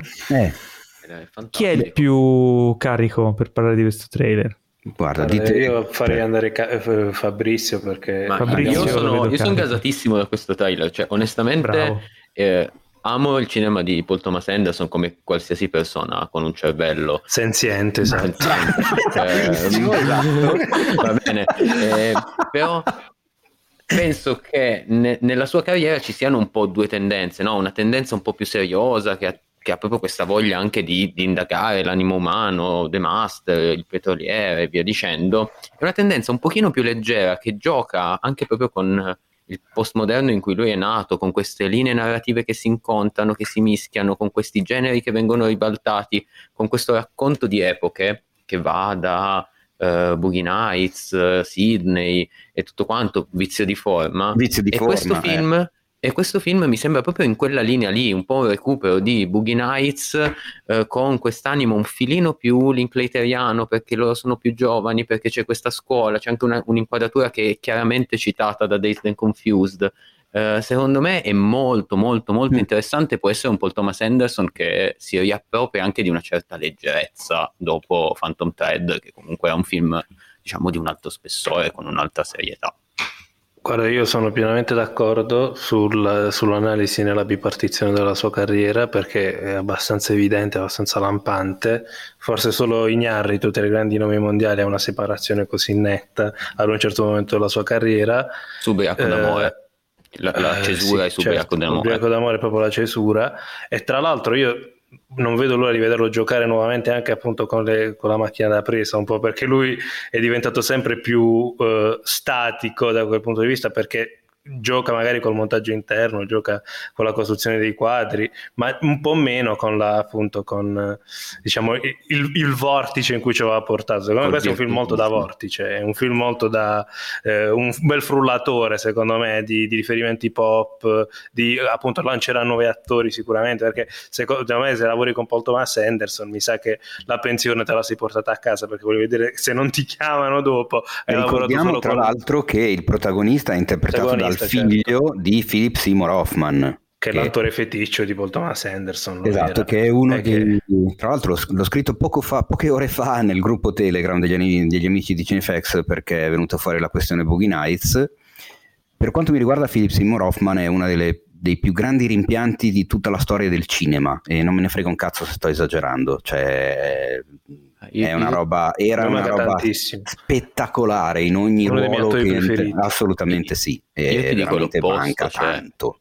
Dovremmo essere grati di averlo avuto per il tempo per cui l'abbiamo avuto, perché non è scontato avere così, cioè, stelle così grandi, interpreti così grandi, quindi c'è già andata di culo ad averlo avuto per un po'.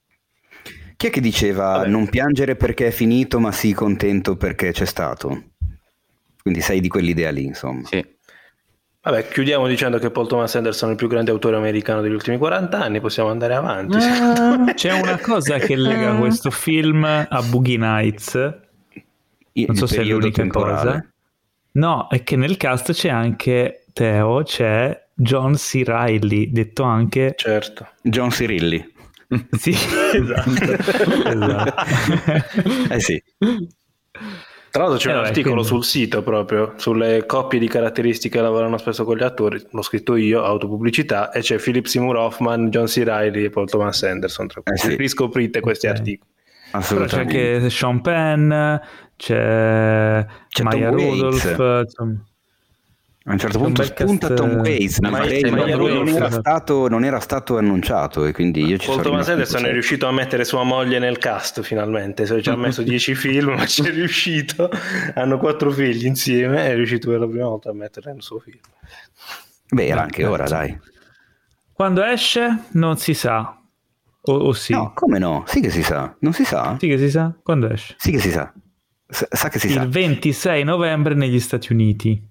Ok, ma non da noi ancora non si sa.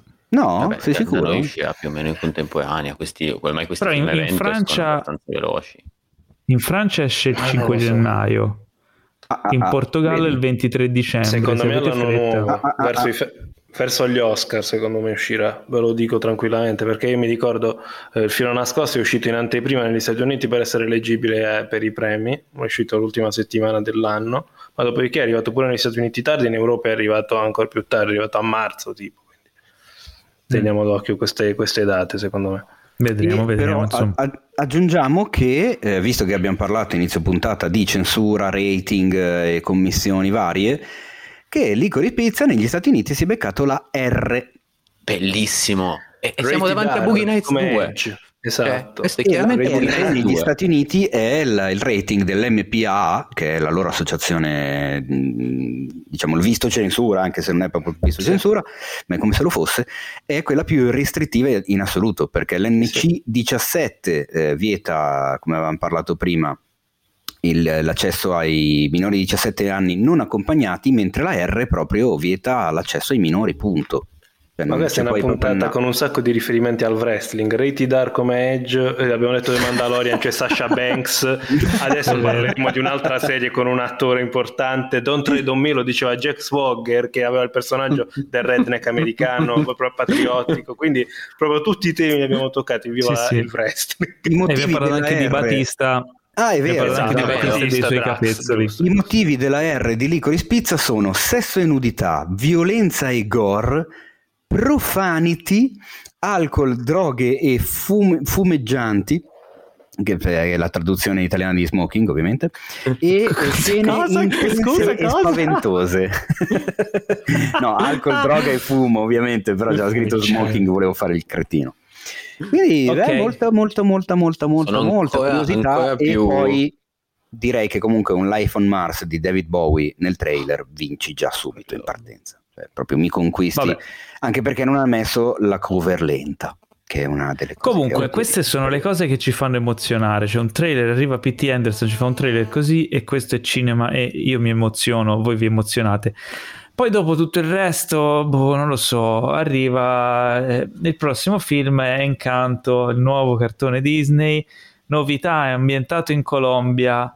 Stanno facendo il giro del mondo per catturare e fare appropriazione culturale di tutte le culture del mondo. Il prossimo in quale paese sarà non lo so. Mi piace la Colombia, bello, viva Colombia. La canzone di chi è? Di Lin Manuel Miranda. Oh, guarda caso, certo, di chi poteva essere. E chi poteva essere. Quando faranno il film ambientato in India con sempre le canzoni di Lin Manuel Miranda, allora dirò bravi, ora mi avete sorpreso. No, aspetta, in quel caso chiameranno Lin Manuel Mirindia. Oh, mamma. Cazzo te, sei carichissimo stasera.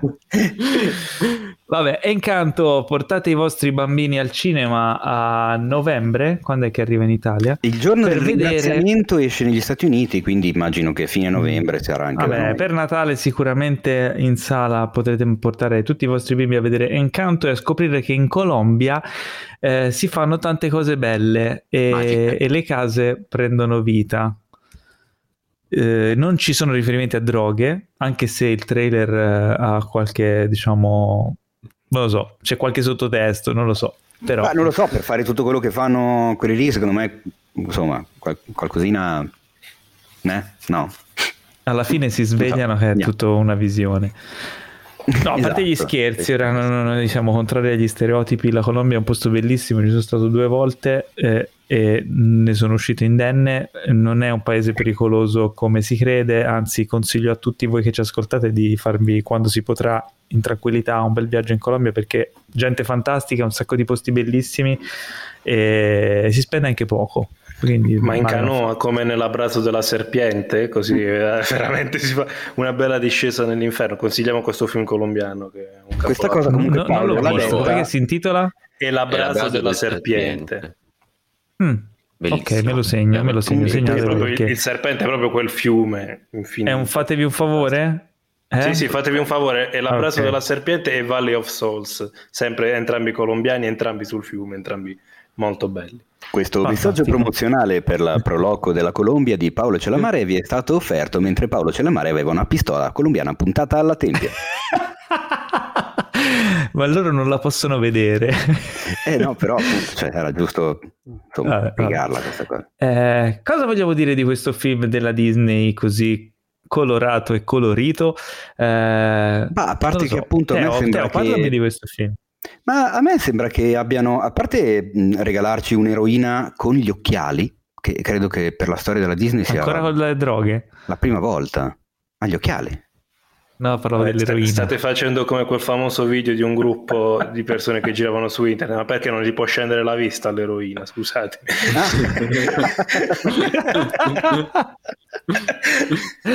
È giusto. E no, mi sembra che gli sia un po' scivolata ultimamente la mano sulla saturazione del colore in Disney negli ultimi film da Oceania in poi. È sempre stato così. Sono molto d'accordo. Cazzo, ma ultimamente ci stanno spingendo un po' tanto. Penso a Raya, penso a Moana. Esatto, da Oceania in poi l'ho notata sta cosa. Sono veramente saturi. Sarà l'effetto Instagram. Sì. Non lo so se l'effetto Instagram, credo che sia un qualcosa, probabilmente perché immagino che li facciano anche degli studi di questo tipo sulla percezione dei più giovani, forse è anche una questione per catturare di più l'attenzione e mantenere l'attenzione dei più piccoli in un mondo che sappiamo ormai oggi essere completamente ricoperto e ricolmo di stimoli di ogni tipo ed è facilissimo perdere l'attenzione, la soglia d'attenzione è sempre più bassa.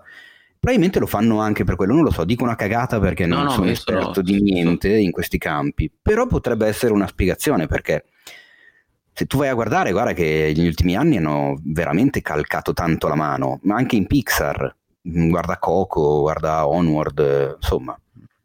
Sono molto d'accordo, sì. Ma se pensi a questo Tyler, la cosa che ti ricordi di più è quel momento in cui c'è uno switch di colori, uno switch di tutto l'ambiente, in cui c'è questo effetto wow, perché in quei colori super saturi ti entrano le cose un attimino più blu, ti entrano le cose un attimino più movimentate, un po' più brillantinose, e dici wow. Se no di questo Tyler ti ricordi molto poco. Secondo me è tutto costruito in funzione di quello. E se ci pensiamo, Luca è la stessa cosa, cioè Luca è la cosa più interessante, sì. Visivamente sono loro che cambiano colore in un contesto che invece è abbastanza piatto. È interessante sta cosa, effettivamente si potrebbe chiedere a qualcuno di più dentro, di più esperto, anche semplicemente come percezione infantile, non lo so, potremmo chiederlo. Potremmo interessarci a questa cosa e tirar fuori un contenuto simpatico, secondo me. Diteci comunque, anche voi ascoltatori cosa ne pensate, magari stiamo dicendo esatto. Una serie di cagate. Ne avevamo già parlato brevemente di questo film quando era uscito il primo teaser, diciamo. Guardando tra le informazioni del film, oltre che a notare che la data d'uscita italiana è il 25 novembre, noto una cosa strana, c'è Filming Locations Bogotà, Colombia. Cosa intendono? È un film d'animazione? Ci saranno delle scene dal vivo girate? Boh, ho preso delle reference, non lo so come mai, di solito non c'è scritto questa cosa nei film d'animazione. Probabilmente sì, avranno preso delle... Ma sì, credo che abbiano preso delle reference. Ma lo scrivono come film in locations, mi sembra strano. O magari fanno tipo Lego Movie o l'altro. Appunto. Una scena così, cos'è? The Book of Life, anche c'è una scena del genere. Ah, dici. Beh, strano. Potrebbe essere finalmente una novità in un film di questo tipo della Disney, cioè, diciamo che... È una cosa interessante, effettivamente. Potrebbe essere, chissà, magari lo scopriremo più avanti. Procediamo ragazzi, abbiamo una serie di first look e teaser, quindi i prossimi trailer che abbiamo visto non sono proprio trailer ma sono delle anticipazioni, diciamo, e il primo molto atteso riguarda la serie di The Sandman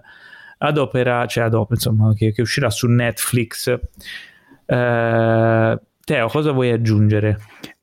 Giusto come coda, perché sei andato troppo veloce prima, però volevo chiudere con questa curiosità. Sono andato effettivamente a sbirciare e nelle film location di Oceania c'è la Polinesia e l'Oceano Pacifico. Quindi allora sono degli stronzi. Stai dicendo che sono degli stronzi? Qualcosina vorrà dire. Stronzi. Vabbè. Diciamoglielo poi che è animato e non vale. Vabbè, comunque.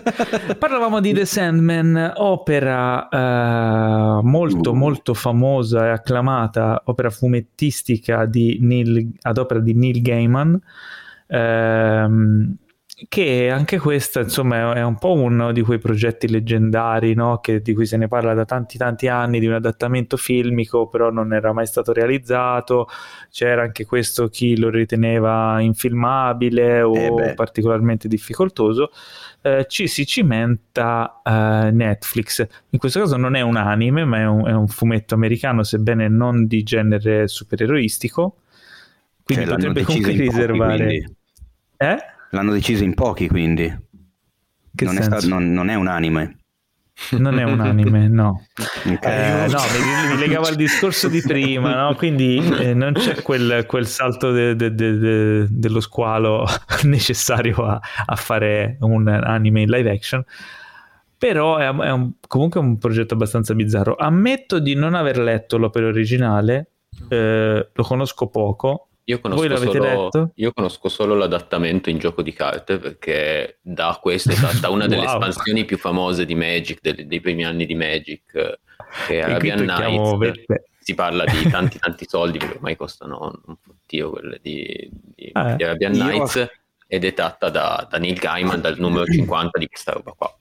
Io ho ascoltato l'audiolibro l'estate scorsa su Audible. Ah, ecco, lì volevo andare, perché io ho preso anch'io l'audiolibro, non l'ho ancora ascoltato, e ne parlavano molto bene. Quindi sì. Tu l'hai ascoltato, è bello? L'audiolibro è veramente molto molto bello, è uno di quelli proprio letti bene, con dovizia di effetti sonori eccetera, quindi non c'è solo la voce narrante, ti coinvolge, ti porta in questo mondo veramente particolare. Sono veramente tanto curioso di vedere come lo abbiano trasposto sullo schermo, perché effettivamente è qualcosa di molto complicato, perché gioca tanto con le suggestioni, con la fantasia, quindi il rischio è quello di avere un prodotto con una CG ultra padrona e troppo presente, e quindi di avere una cosa un po' una pecionata. Che guarda un po', è esattamente l'impressione che mi ha dato questo trailer, tra l'altro. Ma sai che un po' anche a me? Mi spiace per Charles Dance. Ecco, questo mi sembra il momento giusto per svelare che io non guardo i trailer, cioè li guardo solo quando vado al cinema e c'è la pubblicità prima, quindi ho fatto questo sforzo per venire incontro, diciamo, a chi mi ospita, assolutamente molto... Però il problema è che mi avete dato veramente dei colpi duri da assorbire, perché c'è appunto questo che tratta la graphic novel, c'è John Cena, che ne parliamo dopo, per fortuna c'è Paul Thomas Anderson che vi dà, sì, ma io ho sofferto, lo ammetto, devo dire la verità. Hai sofferto per la qualità di questi trailer? No, io, a guardare i trailer in genere, già, okay. Però in più alcuni Ma diciamo che i creatori di questa serie, oltre a Neil Gaiman, c'è Goyer, David Goyer, che è un sinonimo di mani nei capelli ultimamente. Quindi di cosa parla Sandman? Volete sapere di cosa parla Sandman? Guarda, meglio che tu lo faccia traducendo in tempo reale, perché spiegarlo è molto complicato, quindi e lo farò. Voglio proprio, sono curioso. Scappando dopo decadi, anzi decenni di imprigionamento ad opera di un mago mortale, Sogno o Dream, non so se viene lasciato Sogno, la personificazione dei sogni, decide di reclamare il suo equipaggiamento smarrito. Ha senso questa cosa? Teo, tu che sei? Sì, più o meno, diciamo più o meno, ok. Non lo chiamerei proprio equipaggiamento, ma ok. È come lo chiameresti? I suoi oggetti smarriti, i suoi effetti personali. Non sono neanche troppo smarriti, però ok. Questa, okay. Vabbè, molto bella questa. Ah, basta, finisce così? Finisce così, non si spreca. Stronzata. Vabbè, ok, niente. Vabbè, niente, ok, come, dico niente. Vabbè, nel cast, diciamo, il nome di spicco è Charles Dance, che sembra ritornato ai fasti di Last Action Hero. Non lo so, un po' la delusione, però devo dire che quando... che fasti. quando alla fine si vede apparire... Tra l'altro c'è anche Gwendolyn Christie, che interpreta Lucifero. Ma non la si vede nel trailer? No, nel trailer non si vede, stavo guardando il cast. Okay. Nel trailer però alla fine si vede Dream, interpretato da Tom Sturridge, e esteticamente sembra funzionare, poi sì, è tutto da vedere. Esatto, cioè, bisogna vedere poi tutto il resto, che non so. Però sai che gli aficionados, se il look viene, diciamo... azzeccato, già insomma sono contenti e si crea un buzz positivo. Poi insomma, non so se sia successo con questo trailer, non ho seguito quali sono state, diciamo, le reazioni online. La nostra non è, diciamo così, positiva a quanto vedo. Vabbè, sicuro non è andata come Cowboy Bebop, che citavamo prima, di cui per settimane si è parlato solo del casting di ciò. Mentre, attenzione, una reazione più positiva potrebbe venire fuori da una serie tanto attesa, House of the Dragon, che è la serie prequel di Game of Thrones, il Trono di Spade. Una serie, tra l'altro, che è in lavorazione da molto tempo, addirittura sono state girate cose che poi sono state buttate via e rigirate, ci sono state, insomma, c'è stato un processo creativo dietro molto lungo, molto accurato, certosino da parte di HBO, senza badare a spese, con il massimo, diciamo, massima attenzione per la qualità creativa e di tutto il prodotto. Questo teaser, che ci mostra pochissime immagini, a me fa ben sperare, eh? Mi ha riacceso un po' di curiosità. Io sono curiosissimo, sì? Un po' perché c'è Sapochnik agli showrun, che comunque è uno dei registi più interessanti della serie nel corso. Sapochnik, che è uno dei registi più interessanti degli episodi, diciamo quelli indimenticabili di Game of Thrones. E secondo, perché secondo me nell'ultima stagione, al netto poi dei dubbi che si possono avere, si è raggiunto un livello qualitativo e produttivo molto molto alto, proprio di mezzi in campo, e quindi potrebbe essere l'arrivo di un blockbuster gigantesco alla televisione, che può essere secondo me una cosa molto interessante. Beh, sicuramente non stanno badando a spese.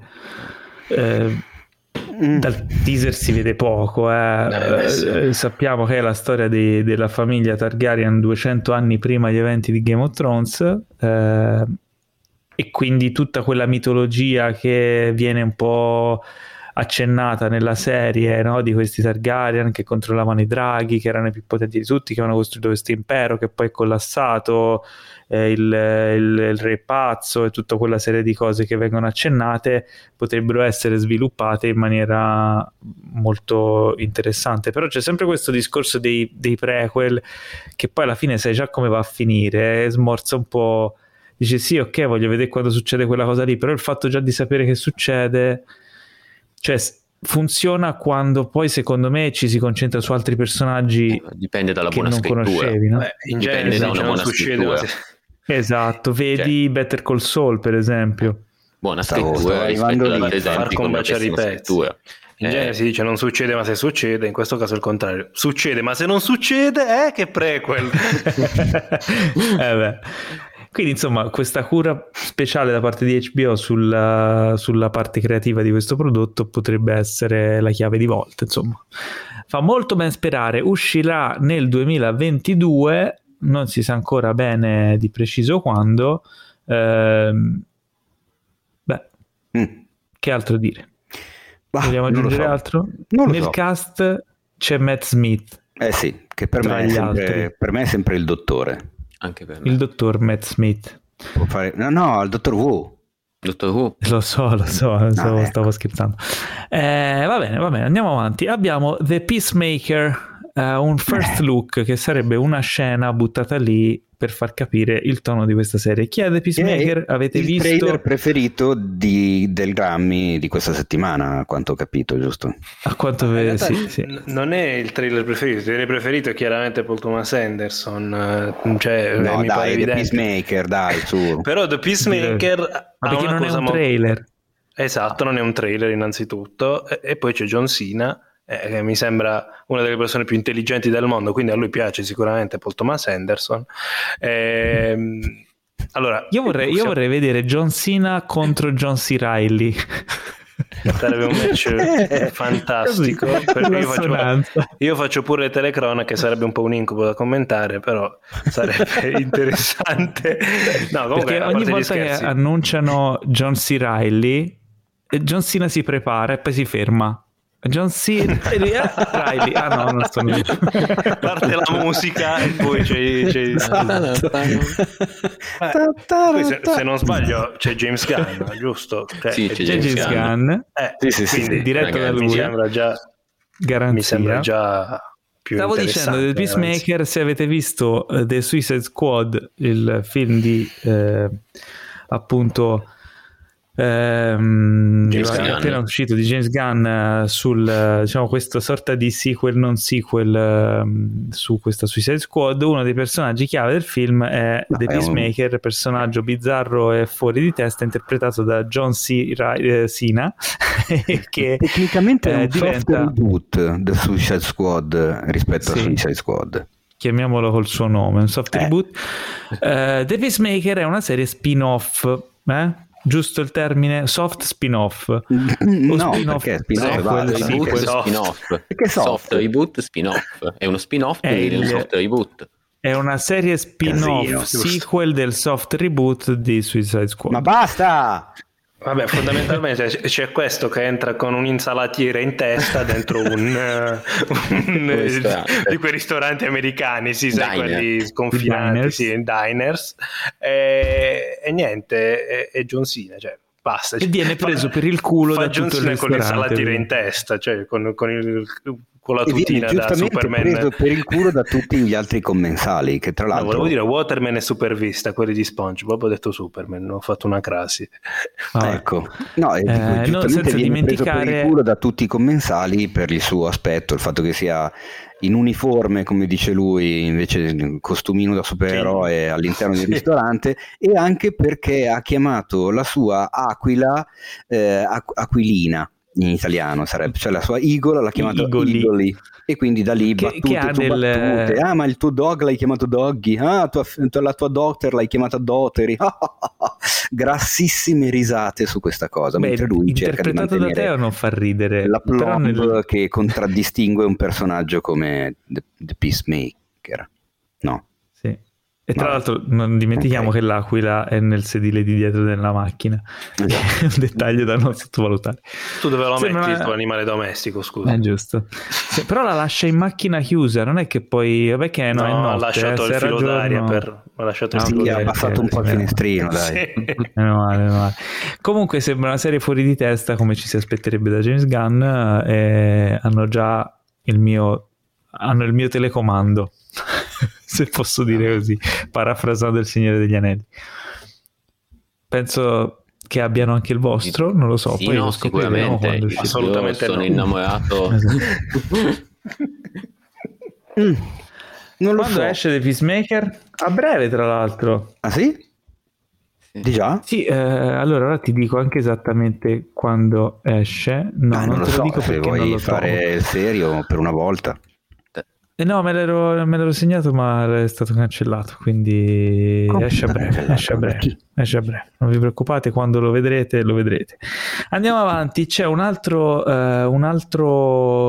first look che riguarda una cosa che non ho ben capito. Teo me lo dovrà approfondire, perché è un suo inserimento. Si chiama Genius. And Genius. That's what she said.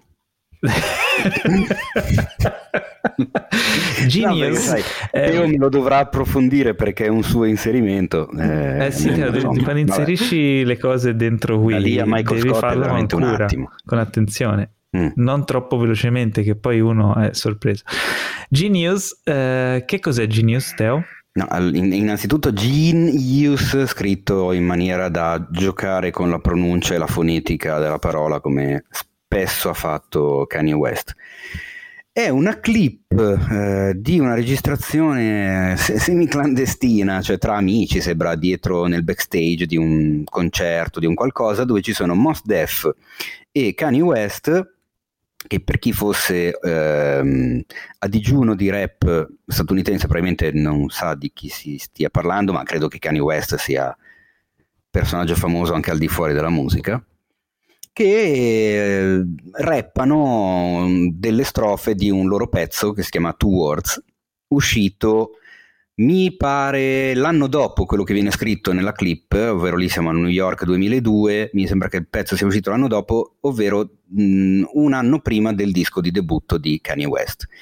Genius non sarà altro che un documentario su Kanye West. Ah. E uno dice, perché ci dovrebbe interessare questa cosa? Beh, vabbè, dai, esatto. Già sì, dai. Ditelo, cioè, ditelo. Ah, ok, no, perché nel senso perché ci dovrebbe interessare questa cosa? Ah, vedi, lo sapevo. Perché è un grande Kanye West. Ma come? Ma come? Ma io ho sempre avuto l'impressione che Kanye West fosse un po' un coglione. No. Allora, aspetta. Secondo me ci sono da, come si dice, poche altre volte, come in questo caso, probabilmente ci sono da separare due strade, ovvero quello che è la persona e quello che dice la persona da quello che è l'artista. Io ammetto di essere un super fan del Kanye del primo disco, no, come musicista, artista, fin dal primissimo disco. Vari suoi dischi hanno accompagnato vari periodi della mia esistenza, compreso l'ultimo, Donda, che da quando è uscito non è ancora passato giorno senza che io l'abbia ascoltato almeno una volta. Ha soppiantato nei miei ascolti quotidiani Bob Burnham Inside, quindi me l'ha un po' tolto dalle orecchie finalmente. Erano 2 mesi che ascoltavo tutti i giorni Inside, adesso ascolto tutti i giorni Donda, e ritengo che sia, a parte il disco ultimo che a me piace un casino e ha ripreso un po' la rotta rispetto agli ultimi 2 lavori, ma qua stiamo parlando di cinema e non di musica, quindi la smetto subito. Kanye West è un personaggio assolutamente interessante, è un personaggio veramente strano, particolare. Sappiamo perfettamente che è stato fino a poco fa il coniuge di un personaggio assurdo e folle come Kim Kardashian, quindi già solo questo, già solo il fatto non stanno più insieme? No, è al centro di parecchi brani dell'ultimo disco la cosa. Piccola parentesi, una cosa che è molto nota nel mondo sportivo, poco nota nel mondo artistico, diciamo esterno. Tu hai detto che ha fatto gli ultimi dischi, non ti sono piaciuti, sono venuti brutti secondo te, no? Si dice nello sport che chi si mette con una Kardashian smette praticamente, cioè finisce di giocare. Allora, cioè Devin Booker a cui sta andando più o meno bene, però Kanye West ha rischiato grosso la carriera stando con la Kardashian. No, allora, brutti no, però diciamo che da Isus escluso i successivi fino ad Onda non mi avevano convinto tantissimo, ma anche proprio per i temi trattati, per la sperimentazione musicale che lui ha sempre cercato di fare nelle produzioni e insomma era un po' così. Tra l'altro Kanye West, cioè, autore di produzioni, brani che sicuramente tutti conoscono perché sono ancora oggi dentro degli spot pubblicitari, cioè famosissimo spot con Charlize Theron che esce dalla vasca piena d'oro, il pezzo Flashing Lights che si sente in sottofondo è di Kanye, per dirne uno. Ma è un personaggio veramente assurdo, famosissimo il suo intervento sul palco degli MTV Awards quando ha tolto il microfono dalle mani di Taylor Swift per dire adesso ok ti faccio finire, però non ritengo che sia giusto che hai vinto tu per il miglior videoclip perché quello di Beyoncé era il più figo di tutti. Cioè delle cose abbastanza strane, fino addirittura a proclamarsi sostenitore di uno come Donald Trump. Se lo dice un afroamericano fa un po' effetto, e addirittura a candidarsi alle presidenziali americane Kanye West, quindi sostiene delle cose, ecco, come persona si è deve persona mettere un attimo in fila perché assurda. C'è già The Rock come persona è veramente una persona assurda, probabilmente se ci parlassi a cena non dureremmo un quarto d'ora prima che lo, cioè nel senso vicendevolmente ci manderemmo a cagare come ideali, valori, pensieri vari eccetera. Però come artista e musicista lo stimo da tantissimo tempo, cioè mi piace sempre, mi piace il suo timbro, mi piace come dice quello che dice, e un documentario su di lui sinceramente sono molto curioso di vederlo, anche perché c'è una famosissima frase, famosissima per chi segue Kanye West e le sue avventure, una famosissima frase proprio di Kim Kardashian che tempo fa si disse abbastanza esasperata dal fatto che Kanye West continuasse a registrare, a videoregistrare qualunque momento della sua vita, perché era pieno di roba filmata che prima o poi avrebbe forse utilizzato in un documentario. Quindi nel momento in cui viene fuori che esce un documentario di cui lui è anche produttore, beh, che cazzo, a questo punto voglio vedere che cacchio ha fatto. Quello quindi sarà anche sulla sua vita privata? Sì, sarà anche, credo, proprio sulla sua vita privata. Magari mi esalto troppo, però io sono quasi reduce dal documentario che abbiamo visto a Cannes, io e il Meis, sulla vita di Val Kilmer, Val. Girato e montato con una quantità infinita di materiale che lo stesso Val Kilmer ha girato su di sé fin dai suoi primi set importanti. C'è tanta roba su Top Gun, c'è tanta roba su quando ha fatto Batman, eccetera eccetera. Quello è un documentario che mi è piaciuto veramente tantissimo, ma Val Kilmer ha una condizione di salute attuale particolare. Spero che quello su Kanye sia qualcosa di questo tipo, perché sono curioso. Poi secondo me riuscire a usare così tanto materiale, così tanto amatoriale e anche quotidiano, senza un pensiero prima, e riuscire a integrarlo bene è una sfida molto affascinante per un documentario. Cioè è una sfida che ti pone in un contesto in cui puoi fare qualcosa di artisticamente valido, oltre a poi tutti gli altri canoni per valutare un documentario. Invece che fare il classico documentario da Sky Arte o il classico documentario di alto stampo, questo, o quelli da Netflix, perché su Netflix ce ne 150 e sono tutti uno uguale all'altro, questo può essere un documentario artisticamente con qualcosa da dire, che è una rarità nell'ultimo periodo. Smettila, basta, non abbiamo il copirno. È venuto fuori il toscano in Fabrizio, ha detto 150, cioè ufficialmente mezzo toscano. Ma anche prima hai avuto un altro toscanismo, Fabrizio, ma di dove sei? Senese, ma guarda, ecco perché vivo qua da sempre, però sì, sono di Siena, battezzato adesso parte la faida, adesso parte la faida tra toscani qui. Aia. No, vabbè, non è pisano, che vuoi? Ah, ok, vabbè. Ecco, così ci siamo gli amici pisani che ci ascoltano. No, ma quelli li lasciamo lì, chi li vuole? No. Ma dai, ragazzi. Comunque dicevamo, vabbè, quindi insomma siamo curiosi di questo Genius. Concludiamo con un trailer, un altro inserimento così all'ultimo momento da parte di Teo, che però poi ho capito perché lui ha questa affinità con questo trailer, ha questa empatia con questo trailer, perché il protagonista è Peter Dinklage. E lui ci si rivede. Stiamo parlando di Cyrano o Cyrano. Sei veramente un cretino. Ma ho azzeccato, no? Diretto da Joe Wright. Sì. Dai, parlate voi di questo trailer. Parlare tu, Teo, che ti senti protagonista. No, io invece darei la parola al Cassandro, perché insomma stiamo parlando di l'ennesima, si può dire, anche se è una parola che di solito ha un'accezione negativa, trasposizione del famosissimo romanzo di Cyrano de Bergerac, che abbiamo già visto al cinema, ma in questo caso alla regia c'è il regista di Il timone è quello che conta. Giudizio, espiazione, l'ora più buia. Infatti, perché il punto su questo trailer, secondo me, è vedere Joe Wright di nuovo alle prese con il suo ambiente, il suo contesto, dopo un passaggio a vuoto, forse non così tanto ma comunque un po' a vuoto, come La donna alla finestra. Rivediamo Joe Wright che torna in mezzo ai costumi, in mezzo alle scenografie, in mezzo ai teatri, in mezzo al cinema, che gli permette di avere dello spazio in cui muoversi, dello spazio in cui costruire coreografia, dello spazio in cui costruire quella meraviglia, quel giocattolone visivo che ha sempre costruito in giro per Espiazione, Orgoglio e Pregiudizio, Anna Karenina, ha sempre giocato con questi spazi ampi, e invece nella Donna alla finestra si era un po' chiuso, e qua sembra di nuovo avere la possibilità di creare spettacolo, di creare un cinema che faccia un po' brillare gli occhi, come su quei lunghissimi piani sequenza. Io sono curiosissimo anche perché il teatro entra a gamba tesa in un autore che nasce come autore teatrale, e secondo me può essere un po' un rilancio per un autore che comunque agli Oscar è sempre andato molto forte, che ha sempre avuto dei film che non solo erano prodotti artisticamente validi ma anche di grandissimo richiamo, e che con questo passaggio a vuoto un po' un po' cannato.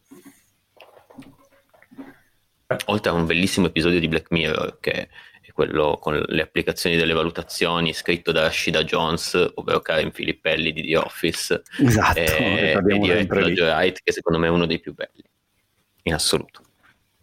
Ma l'hai detto che è un musical? No, non l'ho detto. È un musical. È un musical, sì. E aumenta ancora tutto questo gioco, perché la coreografia, ma non siamo razzisti, cioè, no, musical. Ma io, per me è un valore aggiunto. Assolutamente. No, infatti, guarda, Grammy, qua sei, credo, nell'unico posto d'Italia dove la maggioranza di solito dei presenti ama i musical. Tradisci i musical, certo. Il musical è la patria del metacinematografico. Vedendo il trailer ho pensato proprio questa cosa, Paolo, visto che anche tu come me ami il genere. Ma non ti sembra che ultimamente ci sia un po' una riscoperta? È solo una mia impressione. Mi sembrano un po' di più rispetto agli ultimi anni. Guarda caso dopo il successo di La La Land, credo. Certo. O no? Sì. Beh, io ne ho visto uno al cinema la settimana scorsa con l'autore in sala. Anzi, a teatro con l'autore in sala, perché sono andato a vedere Annette di Leo Scarax al B-Fest con lui in sala alla presentazione internazionale. Quindi devo dire, diciamo forse il film più semplice di Carax, il film più occidentale, commerciale, sì. Sì. Cioè, però semplice dal punto di vista della fruizione, non a livello di pensiero artistico, che è altissimo.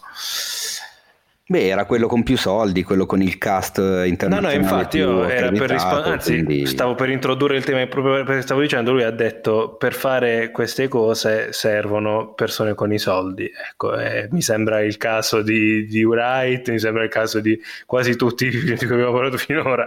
Cioè, puoi dare un nuovo impulso a qualcosa quando c'è qualcuno che ci crede e ci mette i soldi. Quando esce Annette, a tutti gli effetti? Il 2 dicembre su Prime. Come su Prime? Non esce al cinema? Io so che esce su Prime il 2 dicembre, poi non l'ho visto. È rimasto malissimo, stavo dicendo che me lo voglio andare a rivedere in sala e mi dici che non esce in sala. Tra l'altro io l'ho visto al Teatro Pretuzzelli, che è identico ad alcuni teatri in cui hanno girato, quindi effetto scenografico. Metacinema. Beh, però scusa, allora discorso io ti butto lì che l'ho visto alla sala Lumière a Cannes. E allora facciamo a chi ce l'ha più. No, gli hanno fatto proprio una domanda. Allora, gli hanno fatto 20 domande su dove l'hai girato, che effetto ti ha fatto vederlo proiettato in un teatro. Ho provato a fare una domanda su una poetica, come successe con Bertolucci. Io sono stato uno degli ultimi a potergli fare una domanda al B-Fest 3 anni fa, mi ha risposto non lo so. Quindi ancora una volta faccio laggare gente, mi dispiace. E puoi dire, cioè, tipo, lui come ha risposto? Come ti sei sentito vederlo proiettato in un teatro? Lo schermo era piccolo e l'impianto audio faceva cagare. Sì, tipo ha detto no, però è molto simile, noi cercavamo cose del genere, però che cazzo di domanda è? Scusate. Comunque, tornando a Cyrano, comunque esce il 2 dicembre 2021 anche in sala, distribuito da iWonder. Meno male. Meno male. Speriamo. Andremo a vederlo. Tornando a Cyrano, effettivamente quel discorso che facevi prima, Teo, quando hai iniziato a vedere il trailer, la prima cosa che ho pensato è, oh no, un'altra volta Cyrano de Bergerac, che palle. Cazzo, è un musical, lo voglio vedere. È stato un po' il processo mentale è stato quello. Quindi, va bene, lo voglio vedere solo perché è un musical. Se non fosse stato un musical l'avrei skippato. Dico, onestà. Vediamo. Poi magari, cioè, ci sono tanti brutti musical, per carità. Vedremo. Anche recenti, anche post La La Land. Sì, assolutamente, direi. Però anche un musical così può essere gradevole, cioè quello è il discorso, se le musiche non fanno schifo, cioè ce ne sono. Ora non voglio fare nomi, però va bene. No, invece adesso li fai, dai. Adesso fai per esempio The Greatest Showman. Chissà perché pensavo a questo. Vabbè, ok. Guarda caso non è un grandissimo film, secondo me, direi. Parere mio. Vabbè, sicuramente ai suoi estimatori ne ha tanti, non è un brutto film, non è un capolavoro, non è un bellissimo film, però ha delle belle musiche, cioè delle canzoni che comunque se le riascolto volentieri, e comunque in sala me lo sono goduto, cioè alla fine è spettacolo, no? Un musical ha dei suoi tratti peculiari. E poi c'è Zendaya, che per questo è piaciuto a te. Certo. ovviamente. Con questo trailer ti tirano in giro queste voci false e tendenziose. False, non ti preoccuparti. Con questo trailer si conclude la sezione dei trailer e finalmente arriviamo al succo di questa puntata, alla parte gustosa. Due film, tra l'altro, che aspettavamo da penso 7-8 anni, 1000 anni, 100.000 anni, più una serie che pensavamo impossibile che si è materializzata, più altre chicche. Quindi abbiamo una sezione recensioni bella ricca, che aprirei con un film che ormai per questo podcast e per voi ascoltatori è mitologico, un film che ha una pronuncia da noi adottata, che ormai io ho sentito nominarlo così anche per l'estate. Non te l'ho detto, Teo, quando ero in fila per andare a vedere il film di cui parliamo, che è Dune, due ragazzi davanti a me lo chiamavano Dune, te lo giuro, credo che fossero nostri ascoltatori. Se ci stanno ascoltando adesso, no, vabbè, probabilmente non mi hanno riconosciuto ciò. E non sapevano che io ero lì in fila dietro di loro.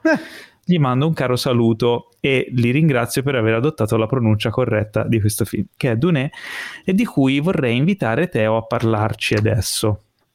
Ma perché vuoi invitare me?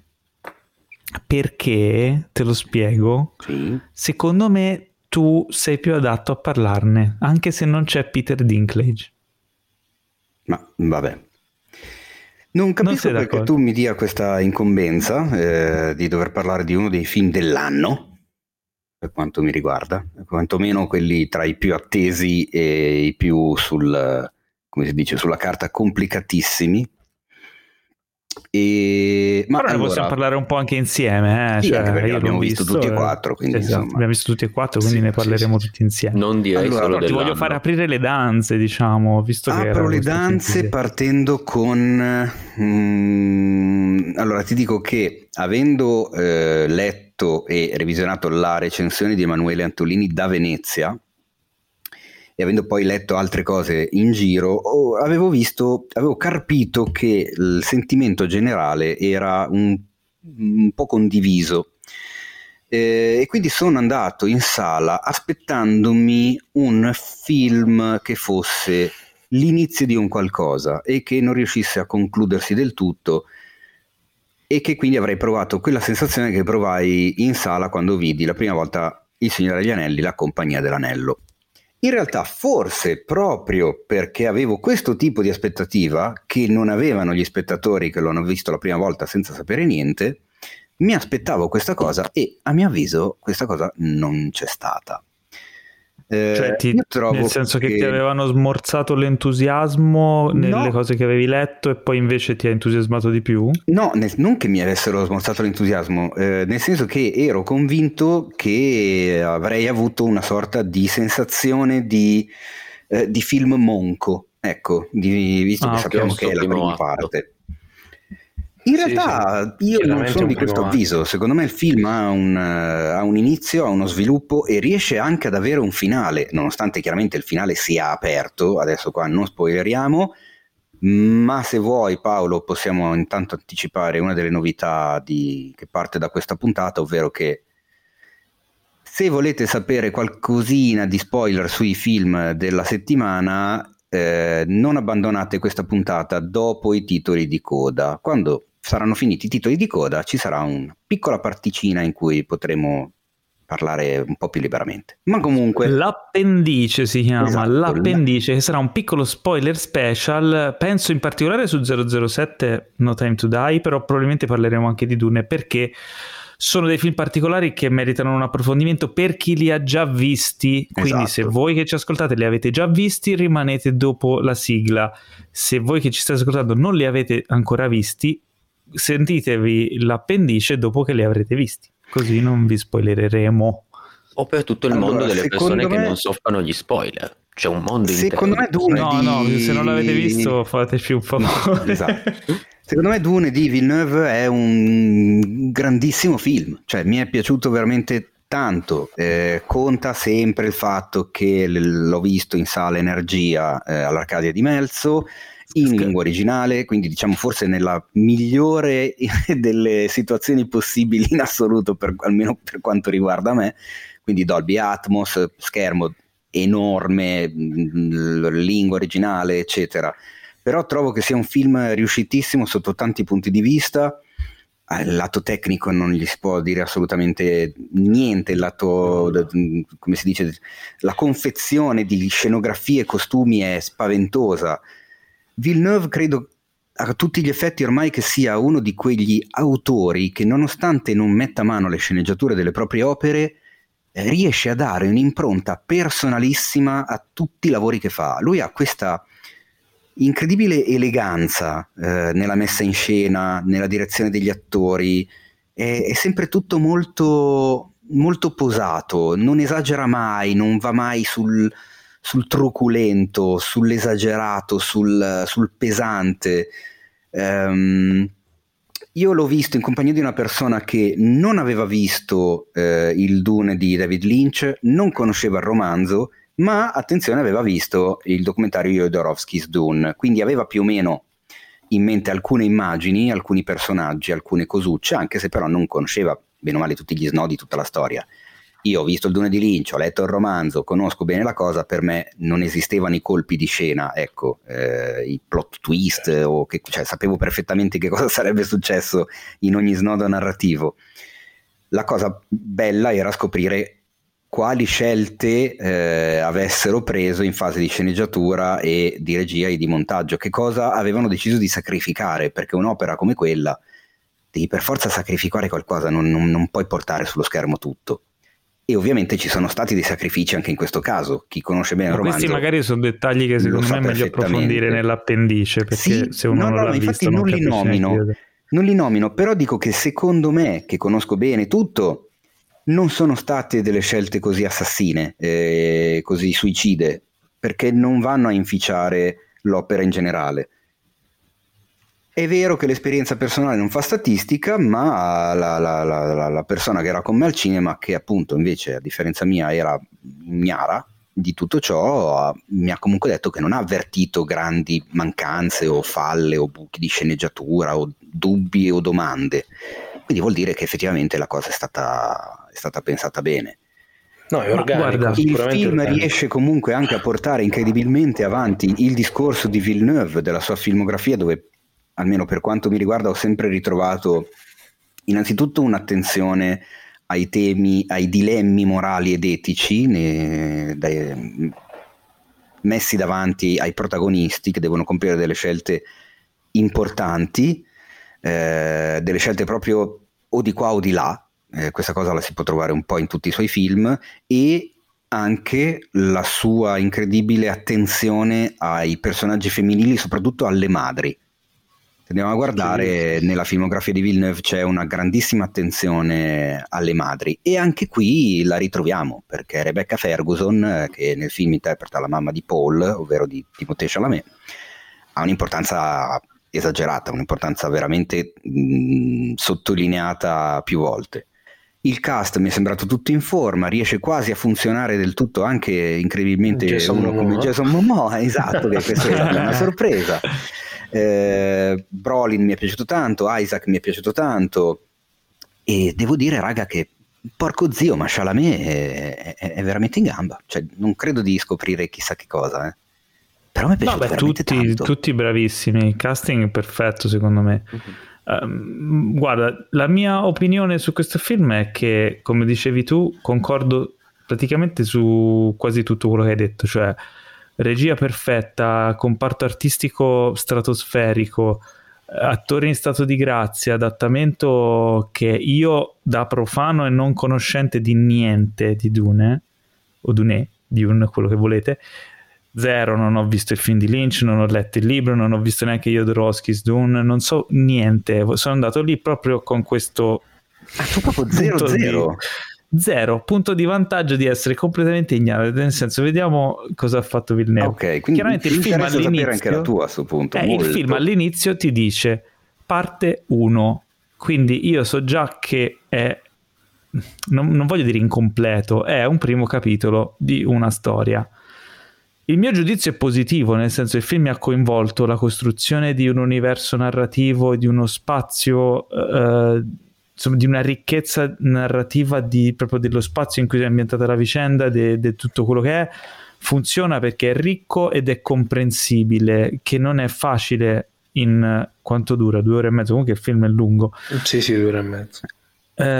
Non stanca, fa venire voglia di vedere di più, di approfondire di più. Non c'è l'effetto che magari ci poteva essere, per esempio, nei primi episodi di Game of Thrones, che ti presenta un mondo narrativo complesso, ricco di personaggi, e nei primi episodi ti spiazza e prima che inizi a capirci qualcosa ci vuole un po'. In questo caso è dosato molto bene, cosa difficilissima, quindi il mio giudizio è sicuramente super positivo. È però un giudizio sospeso proprio per quel motivo lì, perché sebbene si compia questo arco narrativo del primo episodio e ci sia una crescita nel personaggio del protagonista, che è una cosa che uno ci si aspetta, insomma, guardando un film del genere, è un primo capitolo, è un po' come vedere, che ne so, L'Impero colpisce ancora, che finisce a metà di una serie di vicende, e quindi dici ok, è un finale tronco. Teo, il finale dell'Impero colpisce ancora è un finale tronco? No, secondo me no. L'Impero colpisce ancora secondo è uno tutti di quei sì film... E qui infatti anche questo è un finale un po' tronco, non vuol dire che fa schifo, non è un difetto, secondo me. Non concordo. Però è un finale sospeso. Hai detto che è un finale sospeso. No, è un finale aperto, è diverso. Il film potrebbe Dune per quanto speccato incredibile potrebbe essere, nel caso, ma ci auguriamo tutti che non sia così. Dune potrebbe anche essere un film a sé stante, come parte 1 fine. C'è un finale, c'è un cambiamento enorme. Non posso spiegare perché. Ne parliamo dopo nell'appendice, perché è una cosa su cui si può discutere. Chiaramente non è, secondo me, un difetto. La dignità di film singolo, cosa che certamente che ce l'ha, le ire di tanti. Mi spiace, ma non hanno i 3 film di Peter Jackson, per quanto meravigliosi possano essere. Quello è un unico film di 9 ore diviso in 3, perché soprattutto il secondo inizia secondo me e finisce cosa. Tronco, non ha dignità secondo di film, me è la stessa cosa, fatto e finito. No, non è il finale, vabbè, non possiamo parlare del finale di questo film, chiaramente, perché chi non l'ha visto ne parliamo dopo. Okay. Però è un film con un comparto artistico stratosferico, è un film della Madonna, l'investimento si vede, c'è. Jacopo e Fabrizio, se volete aggiungere qualcosa. Sì, aspettavamo che finisse la questione sul finale. Ma io non ho altro da aggiungere. No, allora, dal mio punto di vista ci sono parti diverse, cioè, o meglio, non sono così discordanti la nostra versione, a parte sull'esame del finale. Mi spiego, io diciamo una via di mezzo a livello di posizione rispetto a voi. Per quale motivo? Perché io di questo film ho apprezzato la costruzione del passo epico, cioè questo è un film che ogni stacco di montaggio è importante, è pesante, cioè lo percepisci veramente in maniera proprio quasi fisica. È un film che ha una autoconsapevolezza della propria importanza che secondo me è proprio trasuda da ogni frame, cioè è un film che si prende sul serio e lo fa assolutamente con i suoi tempi, quindi si rende conto di dover aver bisogno di un certo scaglionamento della sua narrativa per arrivare a farlo. Quindi secondo me è un film riuscitissimo dal punto di vista della costruzione dell'epica, perché qua lo si sta facendo, perché si sta di fatto toccando una fantascienza con una base fantasy, quindi è un tema molto complesso anche a livello di trattazione del genere, che non è una cosa da sottovalutare, quindi deve essere visivamente fantascientifico, ma a livello di respiro deve essere fantasy, deve avere quella narrazione che incede, deve essere epico. Quindi da questo punto di vista il tono è riuscitissimo. A livello tecnico ne avete già parlato. L'unica cosa, lo dicevo nella chat, ma è un problema mio, è che quasi troppa grazia Villeneuve, come faccio a dirlo? Cioè, ad un certo punto, soprattutto all'inizio, io leggevo delle inquadrature che mi parlavano di un passato, delle ispirazioni di Villeneuve, mi parlavano di un cinema russo, mi parlavano di un cinema che viene dagli angoli del mondo e che è epico, è profondo, è di respiro quasi introspettivo, è lirico. E però sentivo i dialoghi che erano fondamentalmente dei dialoghi sull'epica maschile, sulla discendenza, sul fantasy un po' più lineare, e da quel punto di vista ho avuto uno scollamento tra ciò che vedevo e ciò che sentivo, ma è un problema mio. Dopodiché, quindi non è un problema del film, che anzi riesce a semplificare, a rendere lineare una cosa che non lo è, e quindi ha un altro grande merito di rendersi fruibile e di meritarsi un grosso incasso per fare i sequel. Questa è la mia idea. Stiamo parlando di Villeneuve, che è sempre quel grande che ha fatto in fila Polytechnique, La donna che canta, poi in mezzo ha fatto pure Prisoners e Enemy, che non sono per niente male, e poi ha fatto Blade Runner 2049 e prima ha fatto Arrival, quindi è fatto mi sembra che il suo lo stia facendo con grossa importanza. Il mio preferito però è sempre La donna che canta, lo dico qui e non lo smetterò mai di dire, per me è uno dei più bei film degli ultimi 20 anni. Fine. E io apro dicendo che invece il mio è Polytechnique, così risolviamo il problema.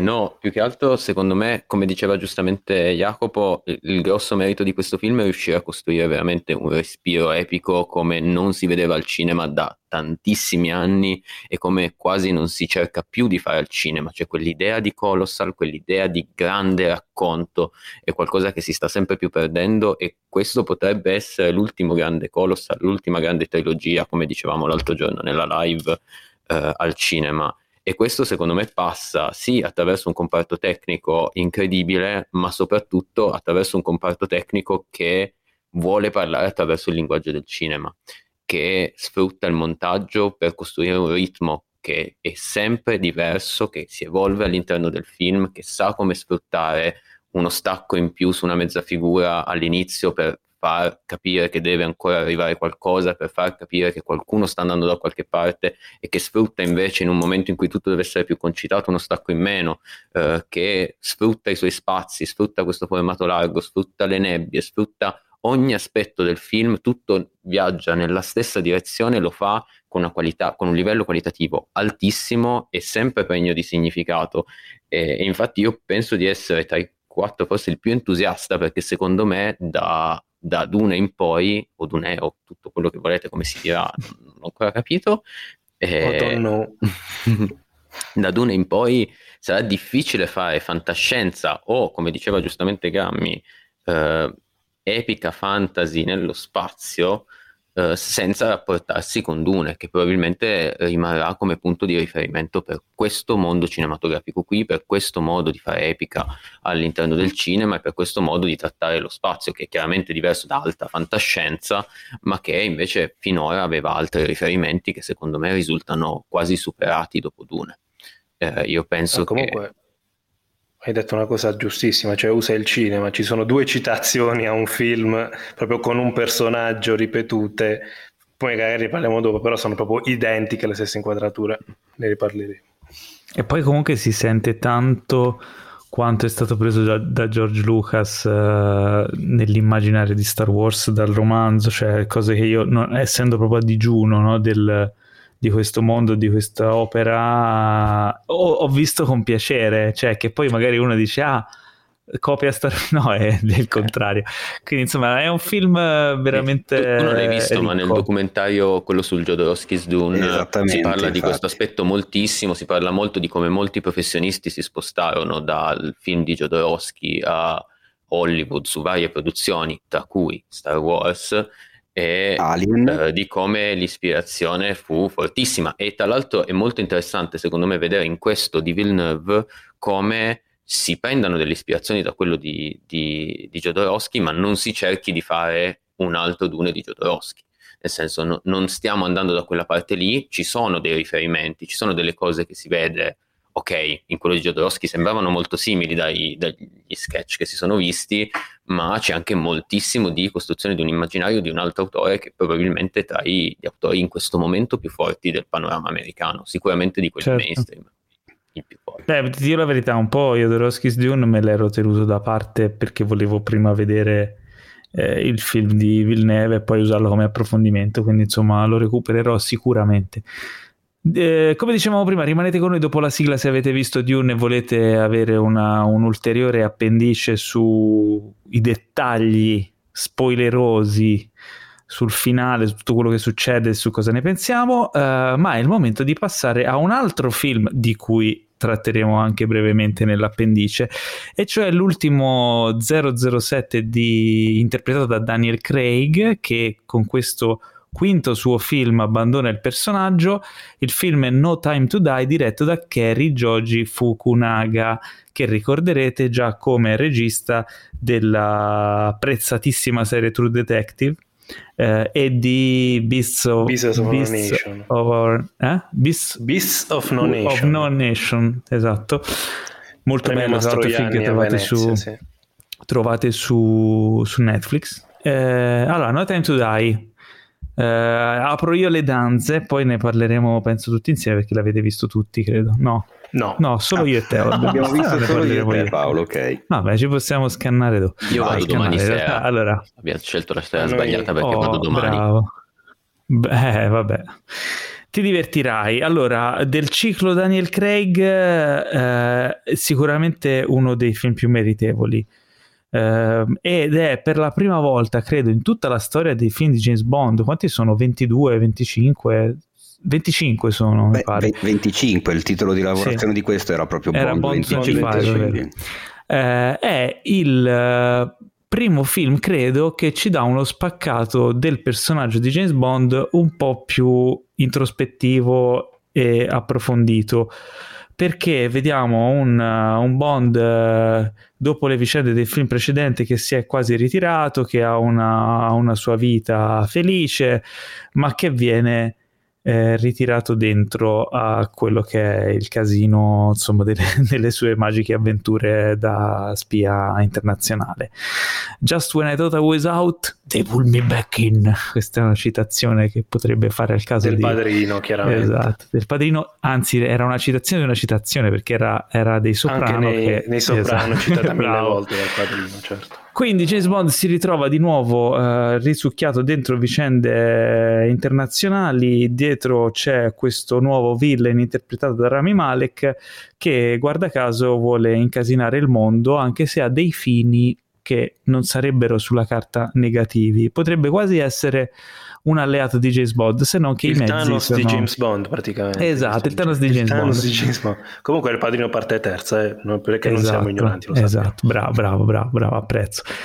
Quindi non voglio dire di più sulla trama, anche perché è una ricca sequenza di colpi di scena e vabbè, solite cose alla James Bond. Quello che differenzia questo film dai precedenti è che appunto si vede questo lato sentimentale, questo un po'... Intanto salutiamo l'ambulanza di sottofondo che, come al solito, Chi è? Non è mia. Di chi era questa volta? Sarà tua, forse è fuori casa tua, non la sentiamo. Ah, ok, fantastico.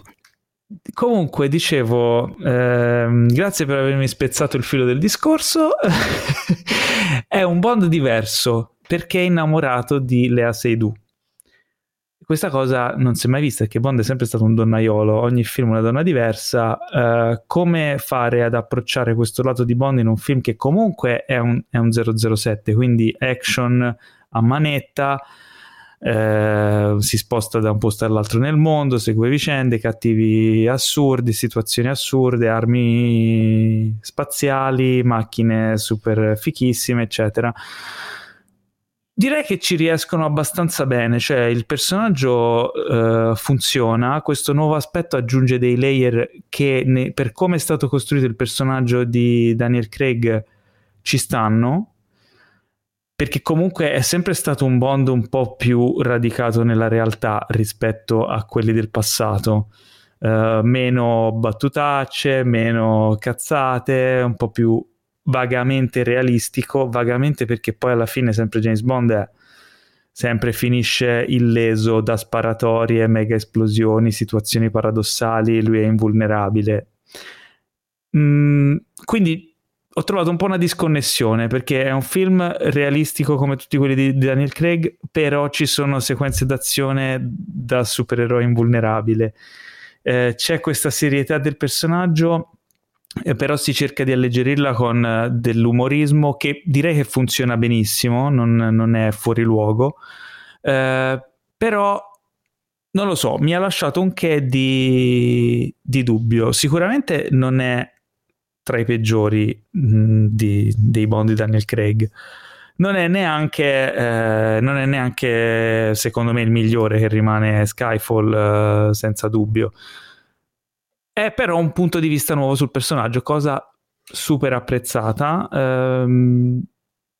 Fotografia fantastica, la regia di Fukunaga si vede, si sente, ed è secondo me molto più a suo agio rispetto a Mendes nei film precedenti, con le scene d'azione in particolare che funzionano alla grande, e si diverte anche. C'è una scena in particolare con dove penso che venga usata l'automobile di James Bond nella maniera più divertente che abbia visto probabilmente in tutti i film con Daniel Craig, e che è una cosa che mi mancava di James Bond. L'unica disconnessione che ho avuto vedendo il film è proprio quella di, cioè, un po' avrei voluto un po' più di realismo, avrei voluto un po' più di Die Hard, cioè l'avrei voluto vedere soffrire di più anche un po' fisicamente, però forse sono io, non lo so. Comunque è un film sicuramente apprezzabile, ma sono curioso di avere anche il parere di Teo, perché so che lui è stato molto coinvolto. Secondo me, Teo, tu c'è sempre quel debole della fotografia. Quando la fotografia è stupenda, fuori scala, bellissima, tu ti lasci coinvolgere parecchi. Vedi anche Dune. In questo caso la fotografia spacca, quello è sicuramente notevole. Ma allora sì, la fotografia a mio avviso spacca, ma trovo che spacchino anche altri reparti. Ho visto delle scene d'azione girate veramente bene, delle belle idee, addirittura dei piani sequenza durante le scene di combattimento, che non sono cose solite vedersi nei film di 007. C'è una sua salita di Bond all'interno di una costruzione per le scale che mi ha ricordato un po', secondo me era una sorta di omaggio a quella di The Raid, tanto famosa. Allora è una fantastica conclusione, è un film molto coraggioso perché prende due decisioni soprattutto coraggiosissime, delle quali magari una soprattutto ne parleremo nella parte spoiler dopo la sigla. Ma questo è un film di cui sono molto curioso di parlarne nell'appendice, quindi se l'avete visto rimanete assolutamente. Ok, punta molto sul lato umano di Bond, che è una cosa che non si è mai vista così tanto e così spesso. Chiude un ciclo di 5 film facendo chiudere 15 anni di Bond a Daniel Craig, che a tutti gli effetti è l'attore che a livello temporale è rimasto nei panni per più tempo di tutti quelli precedenti, e la chiude a mio avviso in maniera più che buona. Ci sono secondo me delle cose che non funzionano, a partire dal villain, come ha scritto anche Emanuele Antolini nella sua recensione uscita oggi sul sito.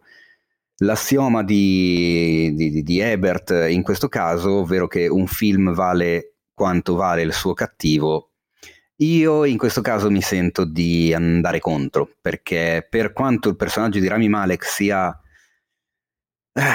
al di là del banalotto, perché i cattivi di Bond hanno sempre voluto conquistare il mondo, cioè non ci si è mai tanto spostati da lì, però è proprio scritto in maniera labile. Le sue motivazioni sono le motivazioni che lo spingono a voler conquistare il mondo, cioè se il fine rimane sempre quello, che è molto puerile e molto da mignolo col prof, le motivazioni che lo spingono sono un po' sbiadite, un po' buttate via, e il povero Malek fa un po' quello che può su un personaggio del genere. Mi sono Posso piaciute dire che secondo me, come cattivo, Christoph Waltz nei panni di Blofeld, che ha una piccolissima parte nel film, lo mangia via.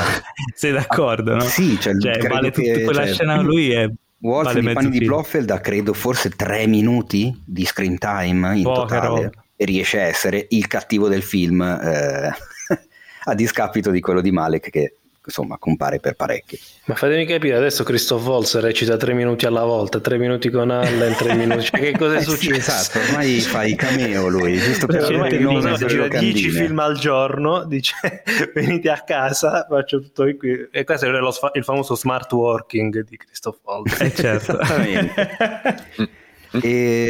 Però trovo che il film abbia un ritmo allucinante, cioè si ferma veramente per pochissimo tempo, Ho trovato gestita molto bene, come secondo me viene gestita molto bene negli ultimi Mission Impossible, la spy story internazionale, ovvero il cambio di location in giro per il mondo che fa di uno spy movie lo spy movie.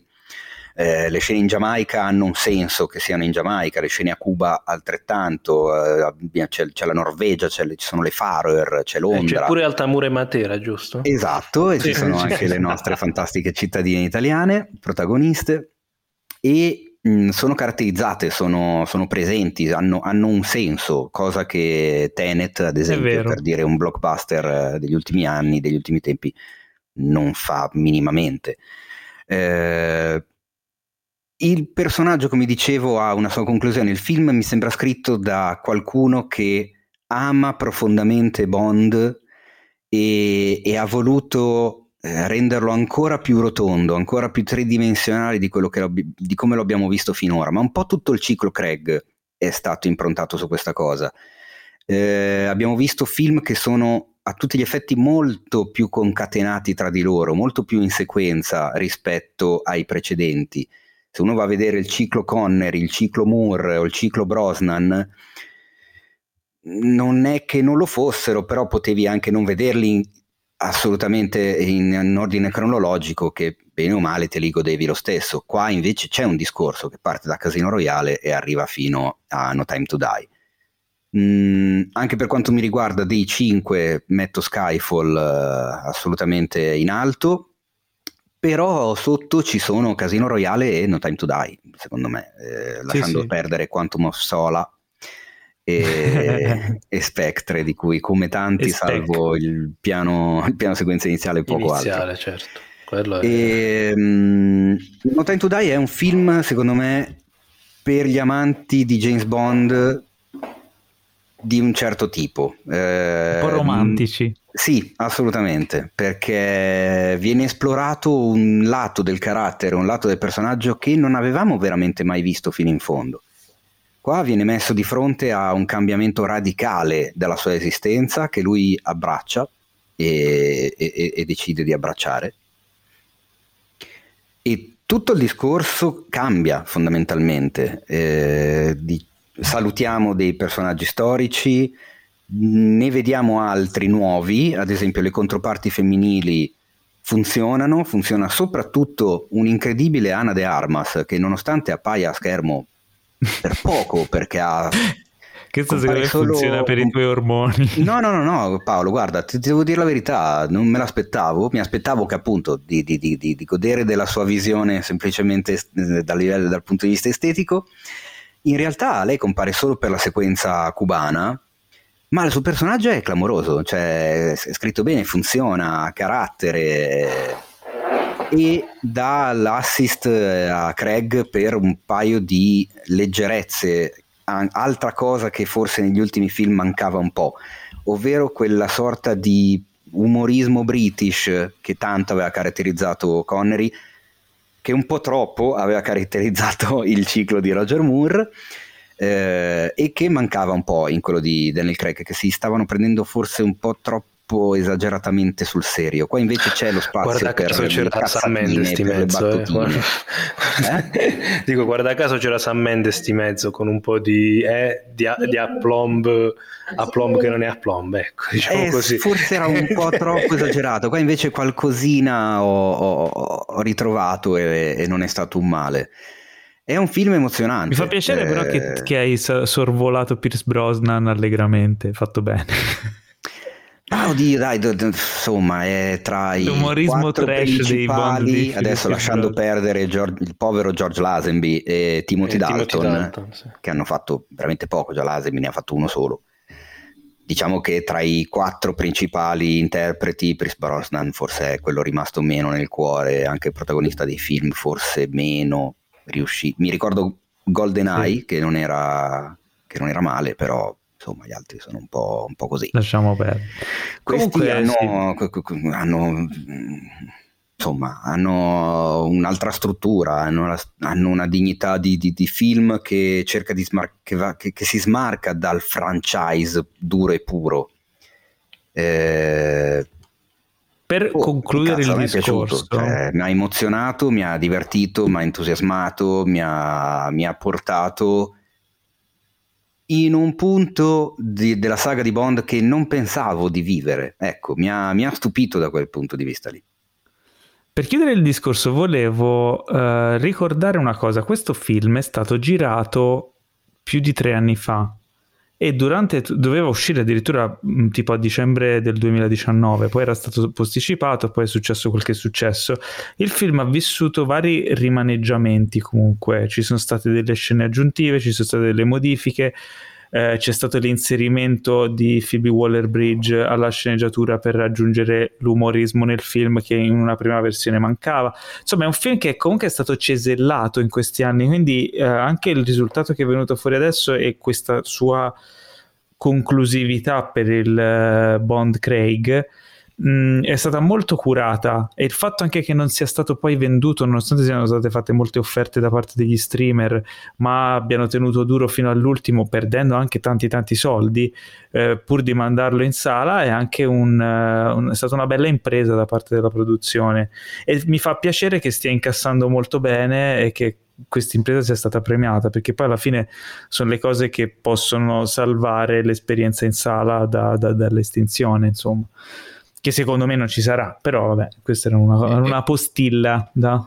E questo secondo me ci racconta anche di una certa differenza tra questo franchise e altri franchise che invece sfornano film ogni 3-4 mesi con gestazioni molto molto brevi, e in cui tutta questa profondità, tutta questa varietà di scelte, tutta questa capacità di costruire un prodotto interessante molto spesso manca, e si ha più fotocopie dello stesso film, tutte identiche. Ogni riferimento a case di fumetti è puramente casuale. Sai, anche lì dipende, se sforni 4 film all'anno e te ne viene buono uno su ogni 2 anni, alla fine è anche accettabile, no? Chiaramente se fai un film ogni 5 anni. Il punto è che poi uno su 2 anni ne escono 4 all'anno, vuol dire... è 1 su 8, hai fatto il 12,5% del lavoro bene. Beh, andiamo bene. Questo è il fatto che se questi film hanno una gestazione molto breve, questo ci dice Bond che ha avuto una gestazione eccessivamente lunga, ma una gestazione troppo breve. 5 film con Daniel Craig in 15 anni e nel mezzo ci sono Spectre e Quantum of Solace, vogliamo parlarne? Cioè non è sempre tutto rose e fiori. No, ma infatti però, non sto difendendo Bond, non me ne frega niente di difendere Bond, però no però nel senso è da apprezzare la stoicismo nel mantenere, perché comunque ricordiamo che per andare in pari devono incassare una cifra spropositata proprio per via di questo ritardo, quindi insomma un'operazione interessante da premiare, quindi andate al cinema a vederlo, che insomma se lo merita.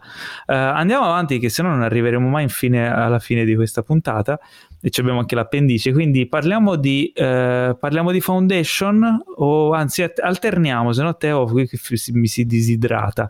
Okay. Parliamo di Nuestro Tiempo. Sono d'accordo, lasciamo la parola ai nostri meravigliosi relatori. Esatto, parliamo di Nuestro Tiempo. Jacopo, cosa ci racconti? Allora, piccolo punto di partenza.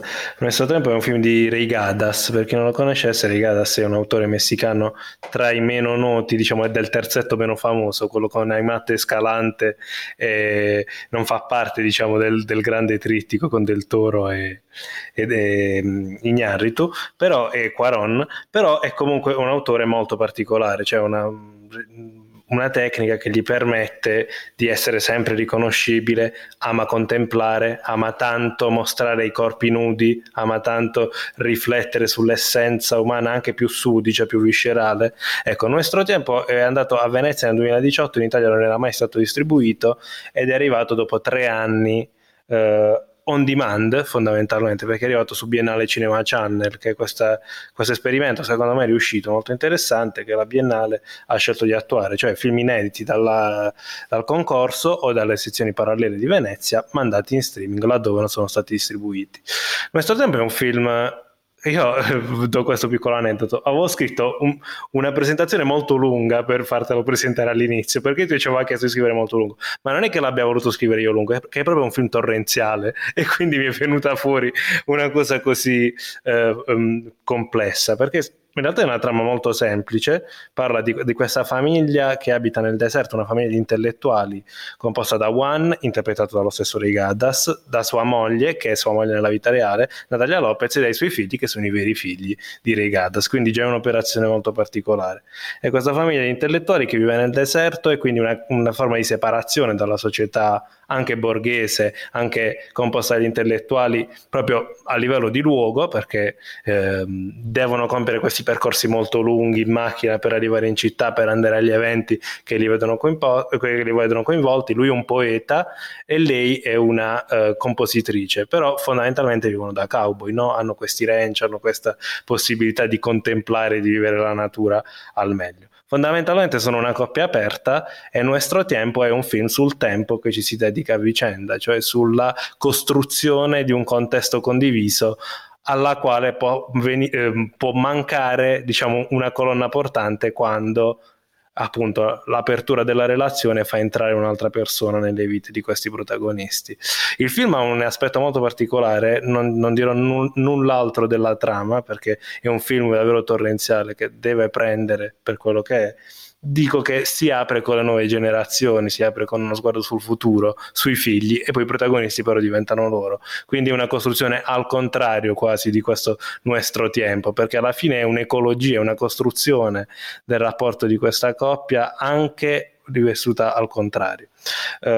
Il film è non imperfetto, vive delle sue imperfezioni, come imperfetto questo rapporto che credono di aver costruito i personaggi, perché ci sono delle fasi contemplative molto ampie, ci sono dei dialoghi intellettualmente probanti tra i protagonisti, ma c'è un flusso di coscienza ininterrotto di questi due, questa riflessione continua sulla costruzione di un ambiente e la cosa che mi ha colpito tantissimo è come non ci sia nessun diaframma tra l'autore, il poeta e il personaggio. Di conseguenza stiamo parlando di una storia che loro probabilmente sentono molto sulla loro pelle. È un film appunto di pelli, è un film di sensazioni fisiche, viscerali anche questo, come tutti i film di Reygadas.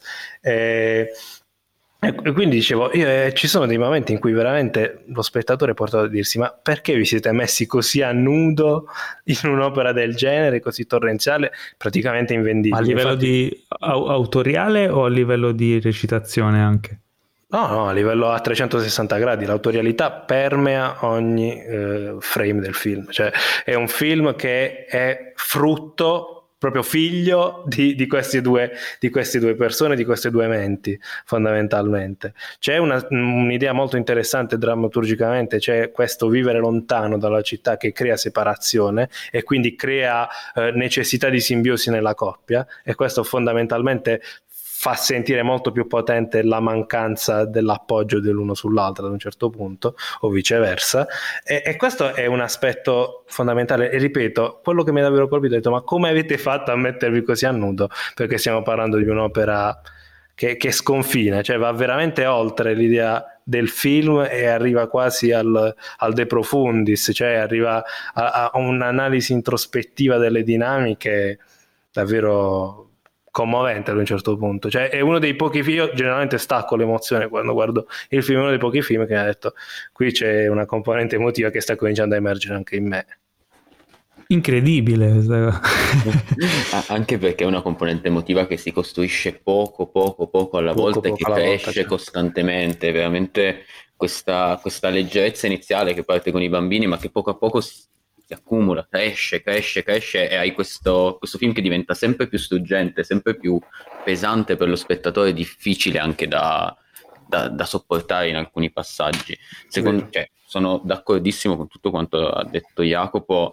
Un altro aspetto secondo me molto interessante è anche proprio l'uso dell'immagine che viene fatto nel film in questo formato molto molto ampio. Si allargano, si dilatano le distanze e si sfrutta in un formato che già di per sé è estremamente ampio tantissimo il non visto, che poi è un tema anche di quello che succede all'interno del film, perché ovviamente quando c'è una coppia aperta ci sono delle cose che non si vedono ma che si sanno che succedono e che ad un certo punto vengono viste, diciamo così, non si vedono ma... E questo non visto, queste immagini ferme in cui dentro alla casa, in cui fuori, in cui dietro all'inquadratura succedono cose è un aspetto fortissimo, perché rende ancora più ampio, fa pesare ancora di più questa orizzontalità del formato, che secondo me è veramente forte, e poi il modo in cui sfrutta il tempo, perché prendersi 10 minuti abbondanti in una macchina per costruire un'attesa, per costruire la sofferenza che monta nell'attesa è qualcosa di fortissimo, è qualcosa di molto rischioso, che anche un cinema estremamente autoriale come quello di Reygadas non sempre può permettersi di fare, e che quando lo fai e ti riesce paga meglio di come magari ha pagato in altre occasioni per lo stesso autore. È una sequenza d'apertura bellissima, di qualità veramente incredibile. Quella è appunto quella della macchina, quella con Carpet Crawlers in macchina. Vabbè, molto, molto interessante. Capirani. Nuestro Tiempo, quindi insomma se volete recuperarlo, Nuestro Tiempo. Ma Fabrizio, ti lascio la parola per continuare parlandoci di Titan a questo punto. Assolutamente. Allora, stiamo parlando ovviamente dell'ultima Palma d'Oro, dell'ultimo Leone d'Oro ovviamente. Dell'ultima Palma d'Oro. Sì, scusate, mi sono perso. Dell'ultima Palma d'Oro, e stiamo parlando di un film che è molto significativo come premio, proprio perché è un film particolare per il palco di Cannes, particolare perché è un ritorno al body horror, ma gestito in maniera completamente diversa, gestito in quella linea che sta permeando il cinema horror degli ultimi anni, cioè una riscoperta dell'autorialità all'interno del genere e un approfondimento dell'autorialità all'interno del genere. Abbiamo visto Eggers, abbiamo visto Aster, abbiamo visto una serie di autori che si sono sempre più affacciati nell'horror e che hanno sempre più saputo metterci dentro dei nuovi pezzi. E infatti il film, che era stato venduto un po' come un nuovo Crash, un nuovo body horror alla Cronenberg, in realtà poi stupisce, secondo me, per una profondità, una riflessione e una densità di temi che tratta, che tocca e che tocca con spessore veramente ampia e che esula dal solo amore per le macchine, dal solo mostrare un certo tipo di violenza, dal solo mostrare un certo tipo di commistione che poi può sottendere a un cambiamento della società. C'è molto di più, ed è questo che secondo me colpisce più di tutto nel film della Ducournau, che aveva già esordito con Row, che era un film interessantissimo, ma che era un film molto più piccolo, molto più indipendente, tra l'altro prodotto dal Torino Film Lab, cioè in parte prodotto con i fondi del Torino Film Lab. È stata scoperta e penso che ne sentiremo parlare ancora tantissimo, come se fosse ovvio dopo aver vinto un premio del genere. Però è un film molto più piccolo. Qua invece amplia completamente il suo sguardo e arriva a fare un film in cui riesce a tenere insieme un aspetto estremamente umano e personale del racconto delle ossessioni, del racconto della sessualità, del racconto del rapporto col corpo di due individui soli, fondamentalmente, e dall'altra parte riesce a raccontare tutto quello che il genere, tutto quello che la sessualità significa in una dimensione più ampia.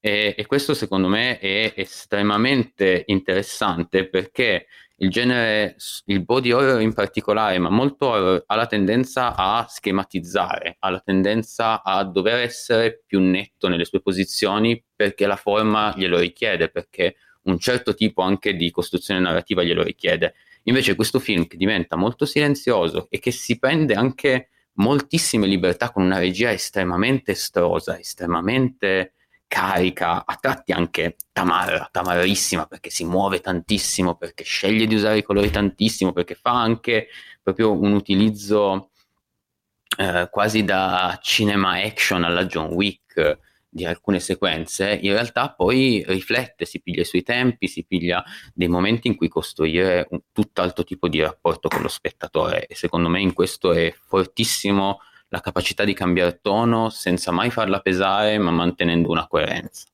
È un film che disturba, è un film che mette alla prova lo spettatore, perché c'è tanta violenza, perché c'è anche una sessualità molto esplicita, perché ci sono delle immagini forti, va detto, e perché succedono delle cose. Adesso non voglio spoilerare, io ho sempre molta paura di spoilerare anche dicendo la più minima delle cose, però diciamo nei primi minuti si parla di rapporti con una macchina e capite che da questo cambia, cioè da questo tipo di dinamica può portare a immagini particolari. Cassa, guarda che né noi né gli ascoltatori sono tutti Jacopo Troise, che esatto. basta dire il titolo del film, secondo lui è spoiler. Salutiamo il nostro Jacopo. Diciamo che Nanni Moretti ce l'ha spoilerato a tutti, però magari non l'ha voluto ascoltare. No, esatto.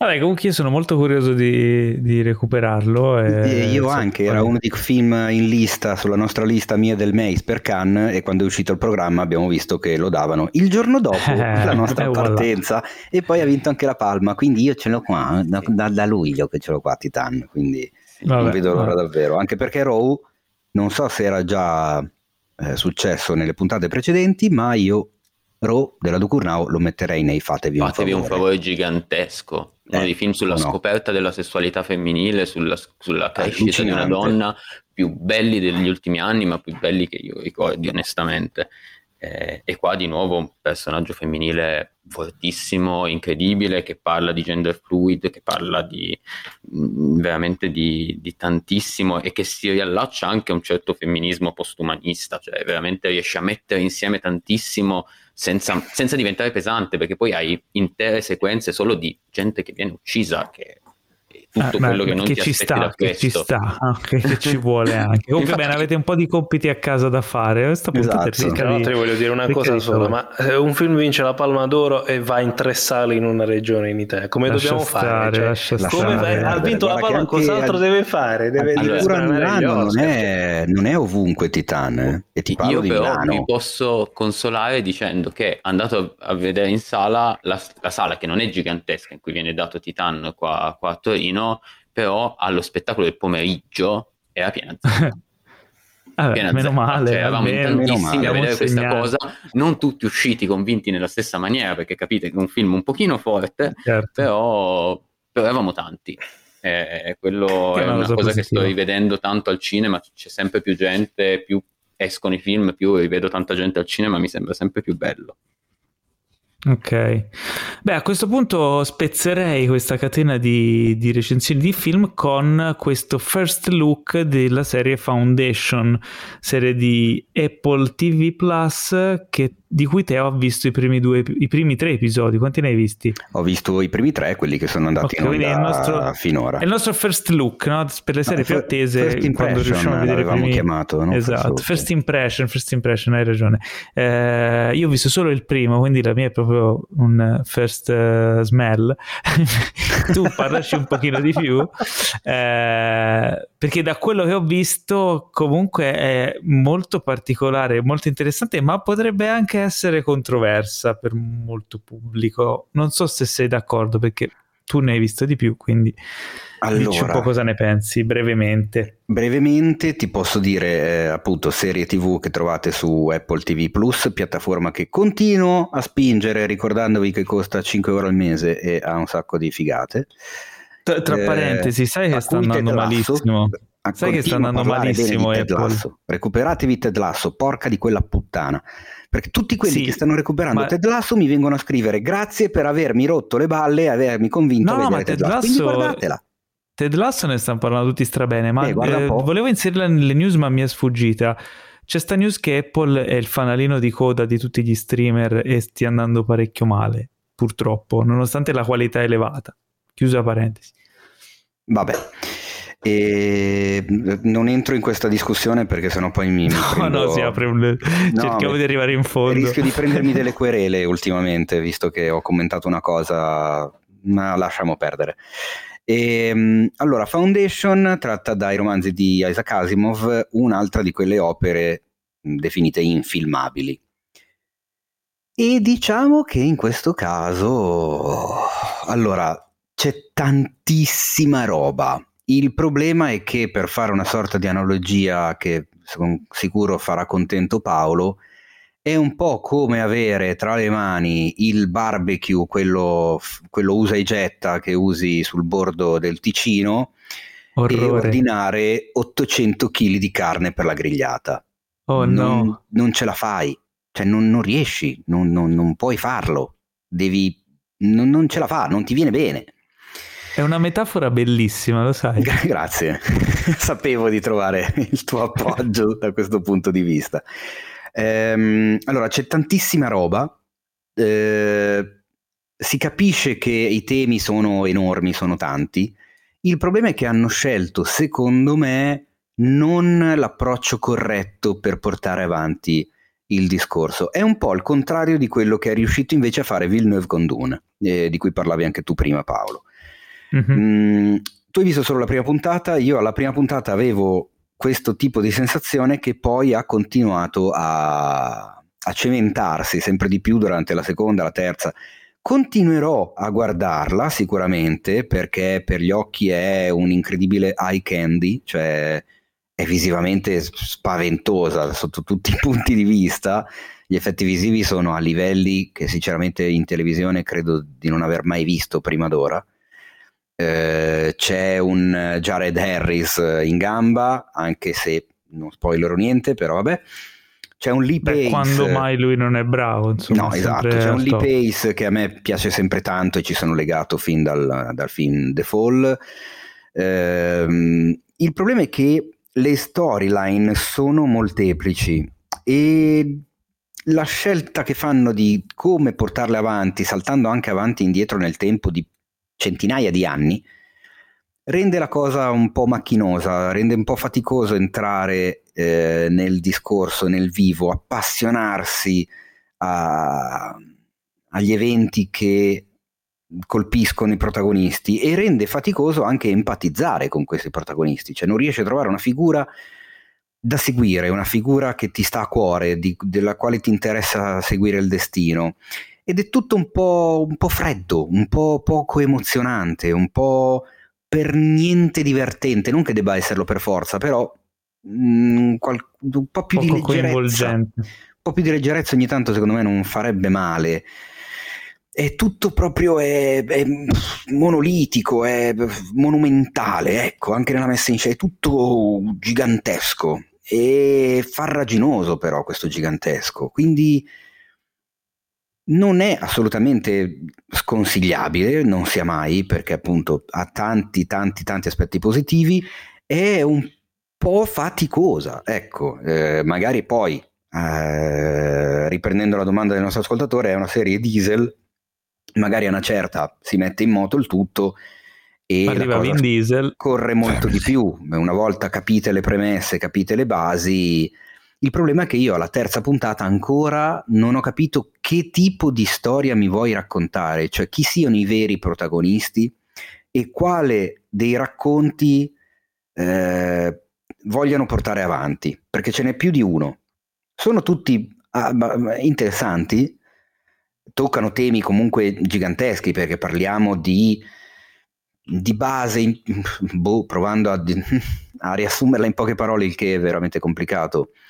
È la storia di questo scienziato, di questo matematico che scopre una formula che, guardando le equazioni matematiche, lui riesce a prevedere come andranno le cose, e quindi prevede che questo enorme impero galattico finirà tra qualche secolo. La cosa ovviamente all'impero non sta bene, decide di esiliare questo matematico in un pianeta in cui succedono cose, e non dà l'idea di quello che è, però forse dà l'idea di quanto può essere complicato portare sullo schermo un racconto del genere. Beh, sì.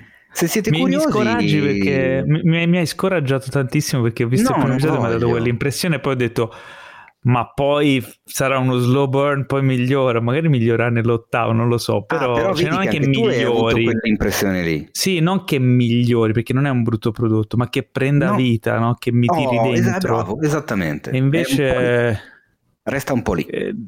Non è una di quelle serie lì. Magari però, insomma, non lo so, vedremo poi andando avanti cosa ne sarà. Però, ultima recensione di un esempio dei miliardoni che Apple ha a disposizione. Ah sì, prendere... proprio riversati con... È una roba imbarazzante da quel punto di vista lì.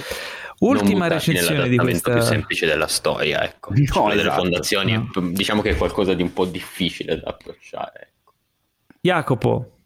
Allora, presente il gioco del destino e della fantasia. Molto rapidamente, hai 30 secondi. Ma certo, allora il gioco del destino e della fantasia. Non esagerare 30 secondi. Adesso, scherzate, lo stavo stimolando. In perché sei fatto una certa di Ryusuke Yamaguchi. Chi è Ryusuke Yamaguchi? È l'autore più caldo del mondo, anche se non lo sapete, perché ha fatto 2 film nell'ultimo anno che hanno vinto uno l'Orso d'Argento a Berlino, il gioco del destino della fantasia, e Drive My Car, che è al cinema in questi giorni, che ha vinto miglior sceneggiatura a Cannes. Inoltre nei ritagli di tempo nell'anno precedente aveva anche scritto Moglie di una spia, Wife of a Spy di Kiyoshi Kurosawa, che ha vinto la miglior regia a Venezia.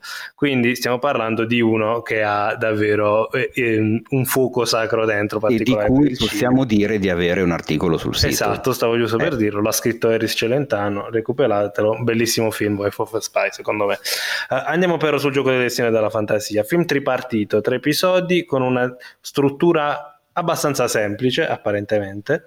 3 episodi in cui appunto il destino e la fantasia la fanno da padrone. Il destino ci mette lo zampino, l'istinto umano è appunto la componente estrosa o magari diciamo meno estrosa dell'uomo emerge. Quindi sono 3 episodi scollegati in cui Yamaguchi mette in scena divinamente a livello tecnico 3 episodi, 3 mediometraggi fondamentalmente.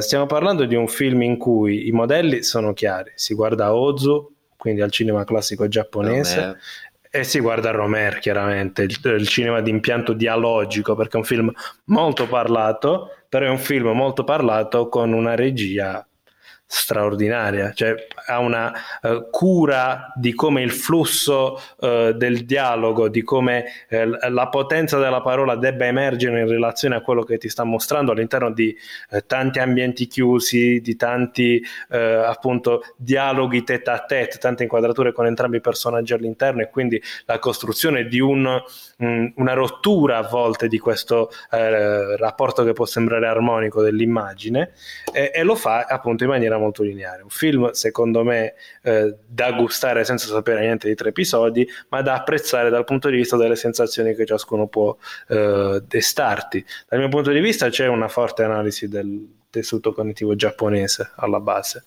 quindi ci si studia tanto certe dinamiche di ipercompetitività, di obbligo dell'arrivismo che in certe nazioni possono essere costruiti, ma anche parla il linguaggio dei sentimenti, quindi come in amore ci sia chi ha una leva vantaggiosa e chi invece può solo essere sollevato e spostato. Diciamo è un film che lavora anche sulla dialettica presente e passato in un episodio, su quello che vorremmo che ci accadesse e facciamo finta che ci accada a un certo punto, quindi lavora su tanti quadri, piccolo grande, collettività, 2 persone, quindi intimità. È un film assolutamente consigliato, e che anche diciamo ho scelto di consigliarvi per dirvi di andare a vedere Drive My Car, uno di quei 22 cinema che in Italia lo dà, magari ce l'avete vicino a casa e lo potete vedere. Bene, fantastico, grazie Jacopo, e con questa recensione concludiamo anche Drive My Car. Di Drive My Car trovate la recensione sul sito, scritta dal nostro caro Mace in quel di Cannes. Ovviamente, dove non potreste trovarla se non su cinefacts.it, che è il sito su cui dovete assolutamente andare tutti i giorni, mattino, pomeriggio e sera, perché è giunto il momento dei saluti, ma non sono dei veri saluti, perché ricordo che dopo la sigla ci sarà l'appendice spoiler special di Dune e No Time to Die, breve, però se avete già visto questi 2 film... Che poi, cioè, faremo prima Dune e poi No Time to Die. Quindi se avete visto Dune, perché non l'abbiamo visto, Fabrizio. Esatto, perché chiaramente abbiamo delle logistiche. Però se avete visto Dune e non avete visto No Time to Die, potete ascoltare la prima parte dell'appendice. Se avete visto No Time to Die e non avete visto Dune, è un casino. E ve lo dico, è un casino. Vedete Dune e poi ve le ascoltate tutte e due. È giunto il momento dei saluti. Ricordatevi di seguire Cinefacts ovunque, su qualsiasi piattaforma social, tutto quel che è. Se si può recensire il podcast, recensitelo bene, non male, bene. Condividetelo con i vostri colleghi, amici e parenti, e vi mandiamo dei carissimi saluti. Qui con noi vi salutano nell'ordine Fabrizio Cassandro. Ciao a tutti. E Jacopo Gramegna. Ciao a tutti, un piacere, un saluto anche a John Cena, ciao. John Cena e John C. Reilly. È stato molto bello avervi con noi in questa prima puntata con voi ospiti nel podcast di Cinefacts, spero di riavervi presto. Vi saluta anche Teo Yusufian. Ciao ne. Ciaone. E vi saluto anche io, ma non è un vero saluto perché ci vediamo dopo la sigla. Bye bye! Ah, e ricordiamoci di pregare per William Shatner che vada tutto bene, ragazzi, mi raccomando. Esattamente.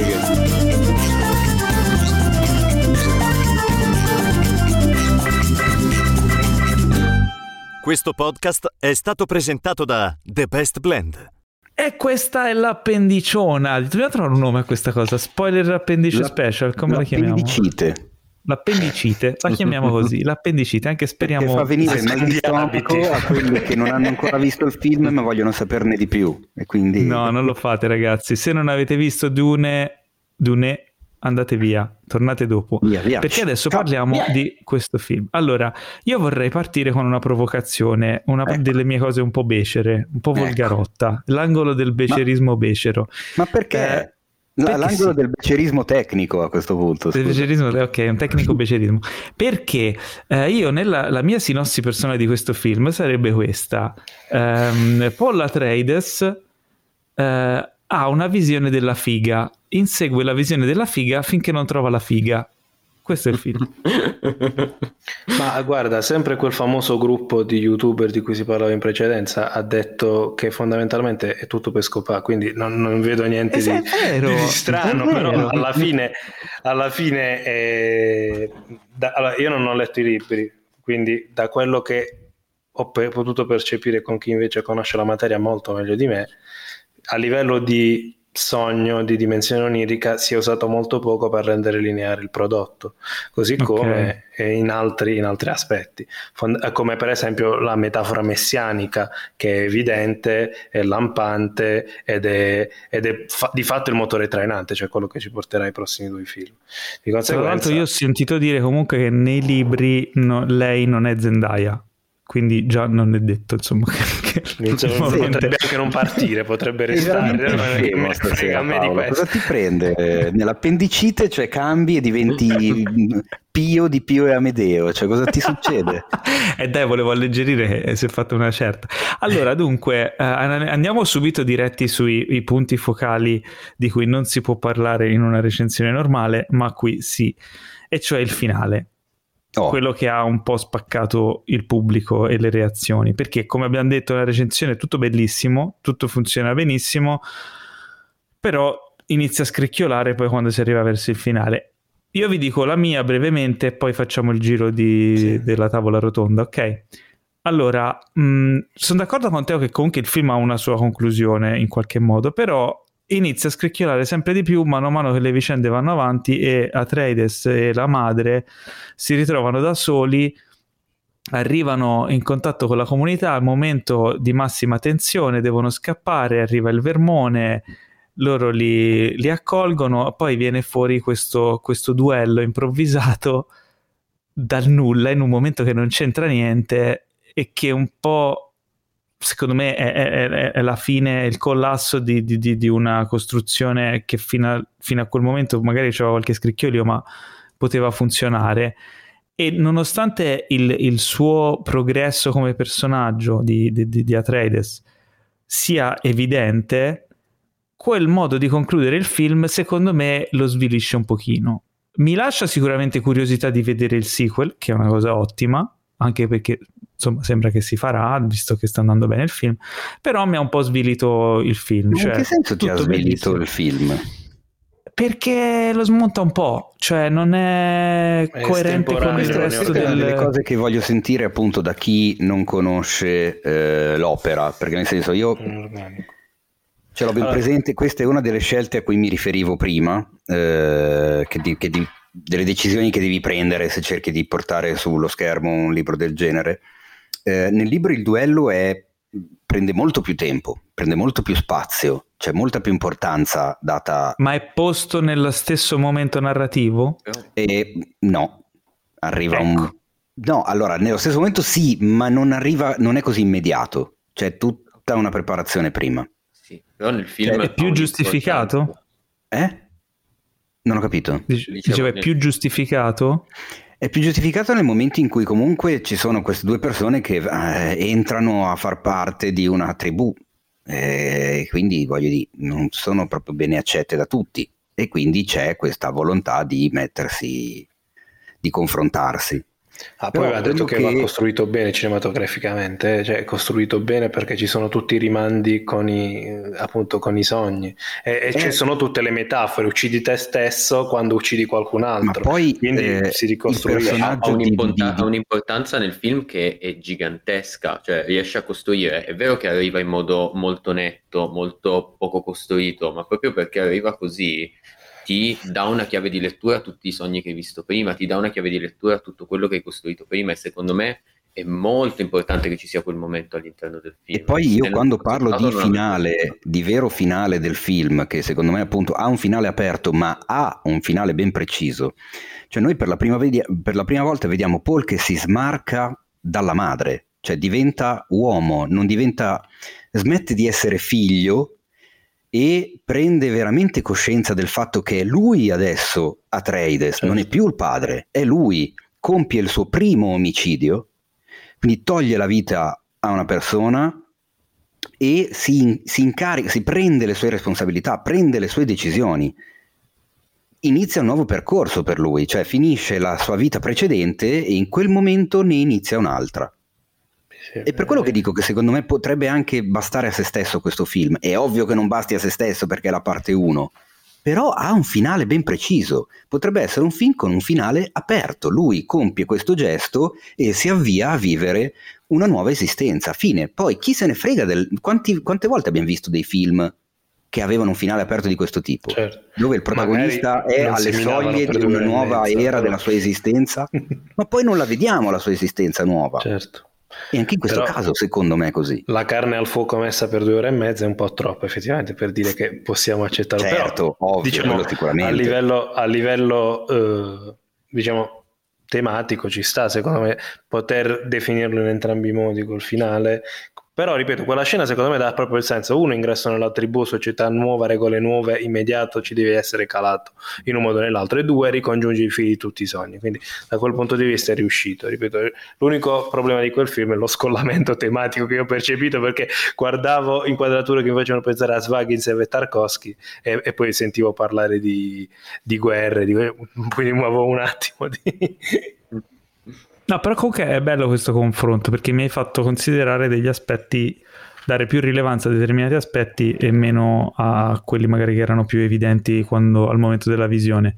L'altra cosa che ho notato è che un po' si trascina tanto nella parte centrale, però chiaramente mette carne al fuoco che poi vorremmo vedere in un sequel. La preoccupazione lì per lì che fosse... un progetto tronco era grande, cioè nel momento in cui l'ho visto mi ha lasciato quell'ansia lì, cioè tipo e se rimane fermo qui e poi un film così sospeso, cioè fare un sequel a distanza di 3 anni in 3 anni può funzionare narrativamente?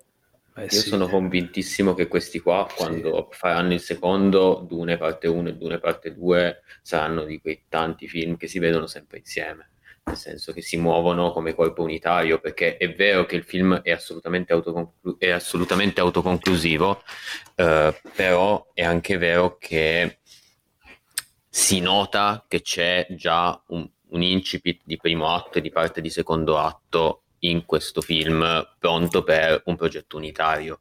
Secondo me questa cosa si nota, e tra l'altro in questo è stato secondo me bravissimo Villeneuve, ed è il motivo per cui quel primo atto del film è un pochino troppo lungo, si sente che è un pochino col timing sbagliato, perché deve sostenere l'essere anche un parte del primo atto della coppia di film, quindi secondo me sicuro sia una coppia, cioè dal mio punto di vista io la immagino proprio in una narrazione proprio... Io ho letto trilogia da parte di Villeneuve, una narrazione basignana, questo è chiaramente il primo atto, si parlava di due film, conoscendo io appunto non avendo sapendo soltanto che il sentimento condiviso era quello di un film monco, impressione che appunto io non ho avuto così netta.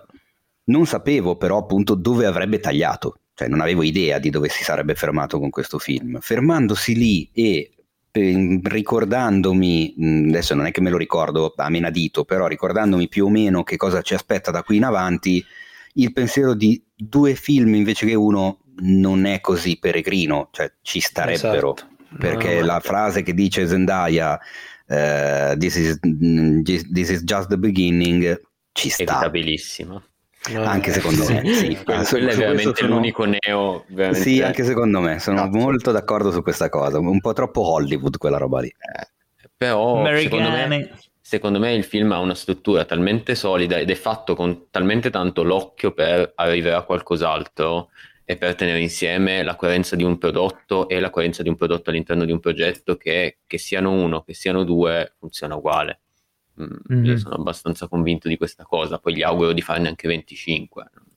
Vabbè, magari fai fare di nuovo La donna che canta, Villeneuve, siamo stanchi. Magari fai fare qualcosa di nuovo, Polytechnique, cioè magari forse ragazzi, una serie TV. Stiamo parlando di un autore che ha una filmografia della Madonna, adesso cioè, diciamo più grandi, tra l'altro gira dal 98, cioè dopo Arrival, dopo Blade Runner 2049, ma l'abbiamo già detto Dune, questo ragazzi, questo è lo spoiler special appendicite, ragazzi abbiamo altri aspetti, sì? No, ecco, volevo dirti una cosa, su quello che dicevi prima, il fatto che si trascina il film da quando loro due rimangono da soli, secondo me è necessario ed fa parte di quella gestione del ritmo del film, che in quel momento lì deve di nuovo costruire una attesa, deve costruire quella pesantezza, quell'attesa di ok, adesso dove andiamo a finire io e lei, e quindi deve costruirti un po' questo correre controvento di loro sulle dune, lo sento molto forte quello. No, io volevo solo segnalare agli ascoltatori, abbiate bene in mente Apocalypse Now, perché ci sono due inquadrature di Kurtz che vengono riprese in maniera identica per Stellan Skarsgård, identica, cioè, guarda, volevo parlare proprio di lui, pensavo di essere io il maniaco, volevo parlare proprio di Stellan Skarsgård, assolutamente Skarsgård, del suo personaggio, che è probabilmente il personaggio che mi è piaciuto di più sia a livello estetico che di quello che significa anche qui la questione del livello estetico del Barone degli Harkonnen è un altro dei punti nei quali si vede l'approccio elegante di Villeneuve, secondo me, perché il Barone degli Harkonnen nel libro è scritto veramente come repellente, e nel film di Lynch lo vediamo pieno di pustole, oleoso, veramente ributtante. Qui, al di là del fisico, con una forma particolare, riesce addirittura a dargli leggerezza, a farlo librare in aria, vero. È un qualcosa di particolare su quel personaggio lì, e disturbante. Anche chi ha visto Jodorowsky's Dune lo sa, sì. Ma il Duca Leto nelle mani degli Harkonnen non fa una bella fine, col cazzo che è adagiato nudo su una sedia e basta, cioè fa veramente una fine di quelle alla Eli Roth, mentre qui invece la cosa è tutta molto delicata, molto sempre molto elegante, cioè non c'è un cazzo da fare, cioè questo approccio è vero che è molto elegante, riesce però a non essere troppo leccato, anche in quei momenti non essere stucchevole, non essere stucchevole, non essere troppo pulito, sa quando essere pulitissimo, elegante, e lì c'è un riferimento pittorico abbastanza lampante con lui sul tavolo.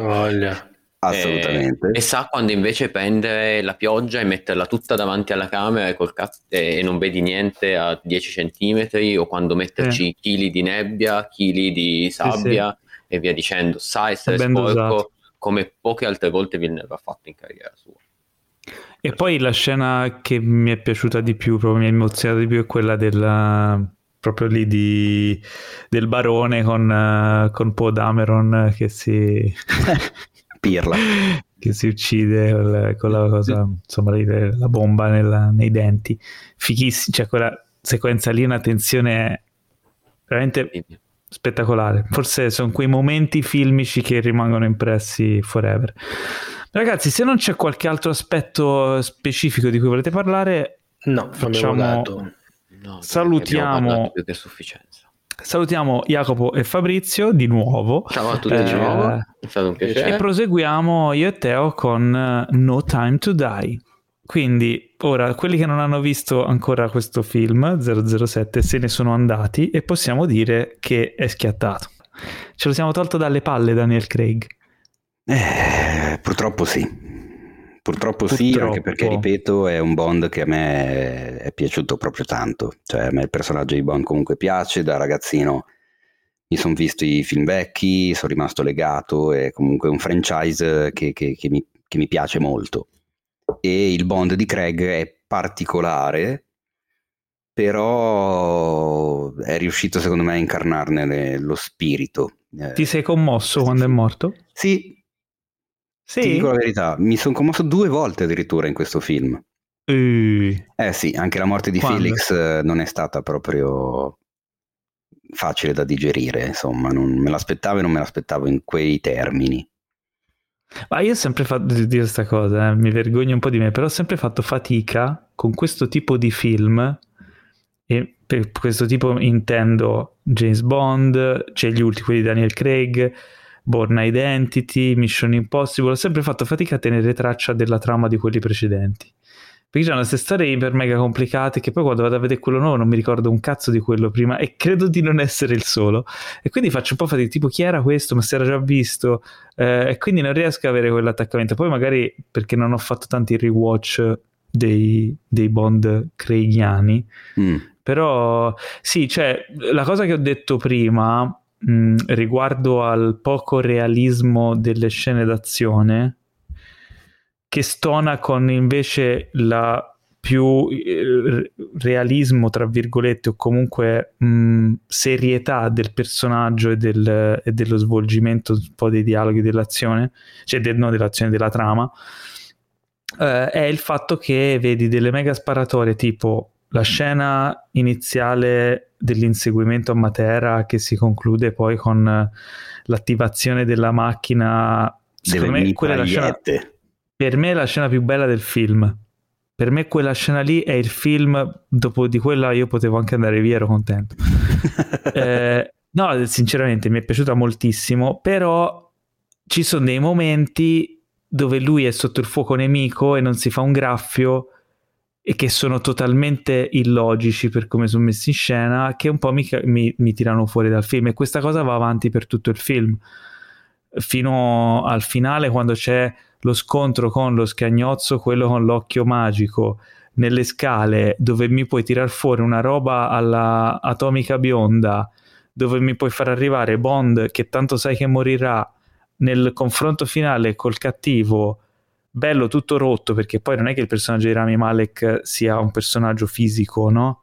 Quindi se mi arriva lì James Bond mezzo tagliato, distrutto, con un braccio solo, quel cazzo che è, mi aggiungi drammaticità a questo finale, e invece lui non si fa un graffio neanche lì, e quel combattimento che è un po', insomma, cazzo, è il secondo cattivo, insomma, si becca, sì, le pallottole e viene sfregiato con la cosa che sì, lo farà decidere di abbandonare tutto, insomma. Non c'è quella pesantezza che vedi, ho citato prima Die Hard, no? Nella recensione in Die Hard tu soffri con lui fino alla fine, non sai come cazzo ci arriva, ma 007 non è mai stato così, lo so, però stona, secondo me, arrivato a questo punto stona, perché non è più il 007 di Connery e di... Ma scusami, allora hai visto Skyfall e lo hai amato anche tu?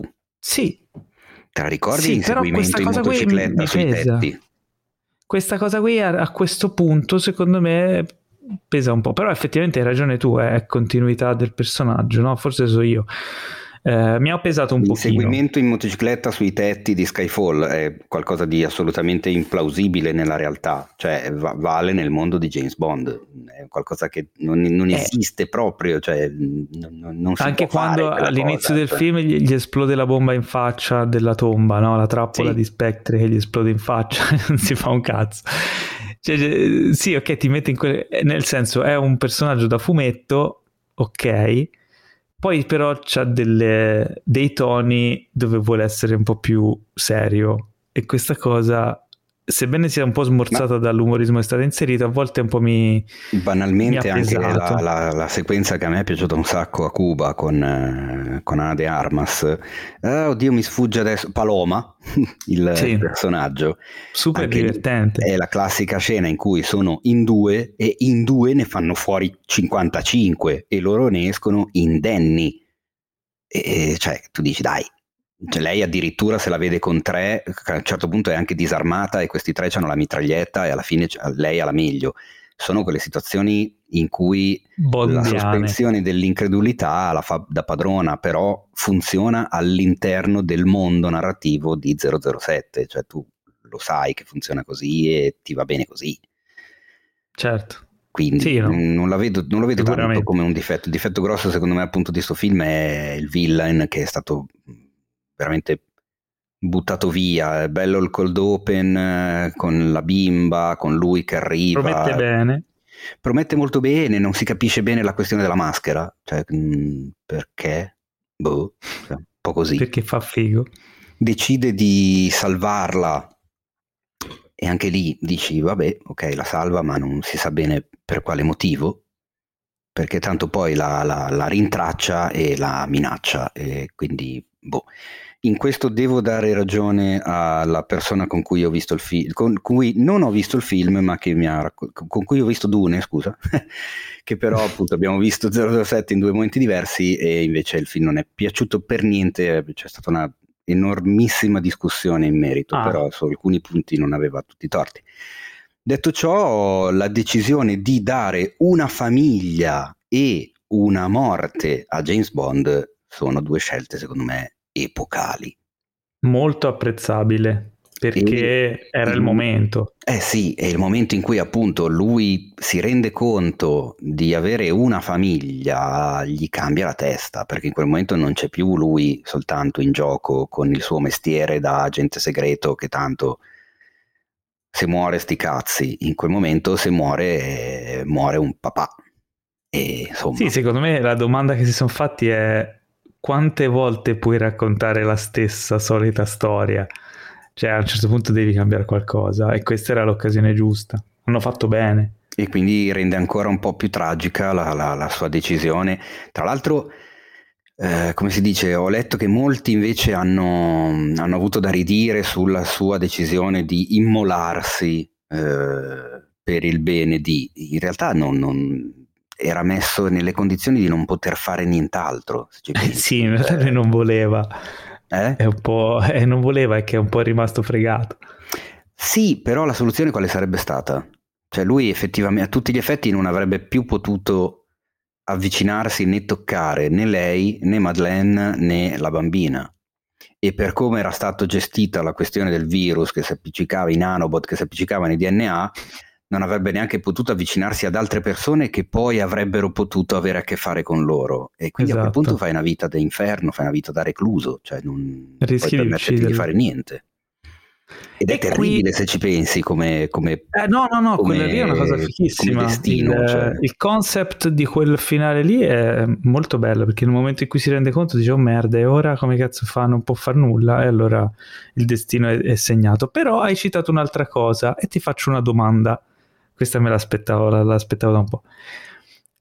Come si fa a coltivare delle nanomacchine nell'acqua? Non ne ho idea, ma rimaniamo sempre sulla questione Bond. No, qui rimaniamo su un'altra questione, secondo me. Questo è il mio retropensiero, una mia indagine, un mio pensiero così guardando il film. In che parte del film si parla di nanomacchine? In una scena soltanto, nell'ufficio di M. Ci hai fatto caso? una scena in una location da set specifico in cui ci sono 4 attori e viene fuori questa cosa delle nanomacchine che non viene più citata in tutto il resto del film. Queste nanomacchine poi sono coltivate nell'acqua. Questo virus è diventato nanomacchine dopo l'inizio della pandemia? Probabilmente sì. Qui è un po' di, insomma, retroscena, indagine sui retroscena a livello produttivo.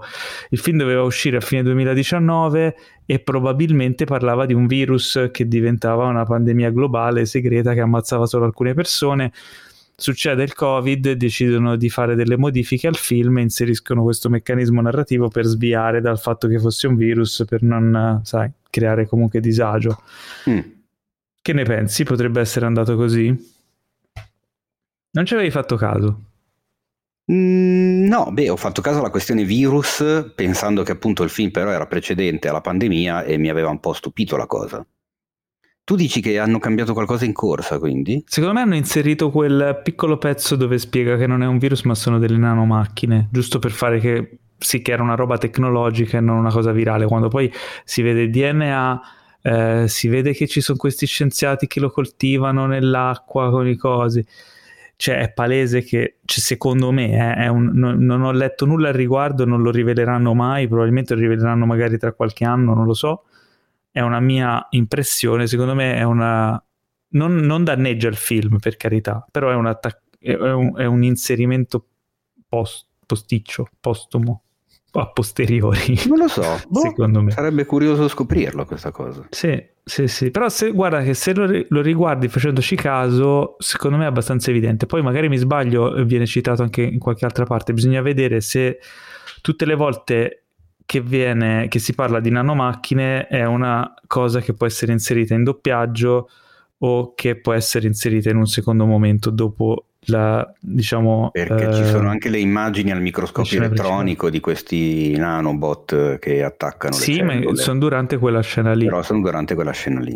E poi sai, sono immagini che puoi inserire a posteriori. Mi è piaciuta anche molto la parte, diciamo, intima e privata di M, che non avevamo mai visto, con lui che cucina alla sua casa privata, che aspetta una persona a pranzo e che viene interrotto. Cioè il fatto di uscire un po' dagli uffici dei servizi segreti con i personaggi. Mi ha stupito in maniera prima positiva, perché non sapevo che fosse parte del cast, colpa mia, ma Billy Magnussen nei panni del doppioghiochista, diciamo, mi ha un po' lasciato così, un personaggio che secondo me poteva avere del potenziale in più, in realtà è un po' piatterello, non so come la pensi tu, perché sembra, quando lo vedi nel locale in Giamaica, sembra un cretino, poi in realtà non lo è, però poi in realtà alla fine si dimostra un cretino a tutti gli effetti, quindi non lo so. Ci stava per il momento insomma, dello scontro nella nave, non era male, insomma è un film comunque ben dosato. E poi comunque tutta la preoccupazione del pubblico quando venne fuori la questione di Lashana Lynch, oh mio Dio, la nuova James Bond è donna ed è nera, in realtà pubblicità. Che già si era scoperto essere una stronzata quando la diceva la gente, e avevamo anche scritto un articolo per spiegare un po' meglio come stanno le cose. In realtà nel film viene proprio assolutamente cioè molta gente oggi vedo ancora preoccupata, ma oddio, ma quindi il prossimo James Bond sarà lei? No, lo dicono anche nel film. Viene ritirato il numero. Lei aveva detto soltanto un numero e durante il film addirittura glielo restituisce, quindi non c'è neanche proprio la cosa di dire da lì in poi 07 sarà lei. Cioè, quindi non mi ha molto convinto a un certo punto iniziano a fare ste battutine quando lui viene reintegrato e gli danno un nuovo numero, no? O comunque dice è stato reintegrato James Bond e lei fa ah sì, ma con che numero? E non lo dicono. Poi più tardi fa sì, ma ok, ma con che numero? Perché lei ci tiene S007. Questa battuta c'è, che non lo so, ho trovato un po' del cazzo, anche perché poi non lo dicono con che numero, quindi no, con nessun numero. Secondo me potrebbe essere una di quelle running gag che forse dovevano essere più presenti, magari c'è una scena in più che è stata eliminata per arrivare al fatto che poi alla fine lei gli restituisce il numero, quindi sì, era costruita per arrivare lì. Vabbè, comunque, dai. Però ecco, non lo so, a me è piaciuto tanto, mi è sembrata una conclusione più che degna. Vedo anche alcuni che incuriositi adesso, Dio, ma quindi adesso cosa faranno? Come possono fare il personaggio di James Bond? Oggi abbiamo pubblicato la recensione di Emanuele Antolini sul sito e anche sui social, e ho visto un po' di commenti che dicevano, ma quindi da adesso in poi cosa fanno? Un reboot? Ma insomma, ma gli altri... Ma l'hanno sempre fatto, raga, cioè è sempre successo, ogni volta cambia l'attore ma il personaggio rimane quello. La cronologia degli eventi in James Bond non è mai stata così importante, ha assunto un'importanza particolare in quest'ultimo ciclo e quindi è già una novità di per sé. Si riprenderà con un altro attore che riprenderà il ruolo e ricomincerà tutto da capo, con M, con Q, con Moneypenny, come è sempre stato dagli anni 60, cioè. Quindi concluderei con questa cosa qui, il dreamcasting. Dimmi un attore che ti piacerebbe come James Bond. Un attore solo. Guarda. Così a bruciapelo. Più di uno. Per... No, uno. No, uno è un casino. Allora, ho letto che c'è Henry Cavill che sarebbe interessato e ti dirò la verità. Però. Non mi dispiacerebbe Tom Hiddleston.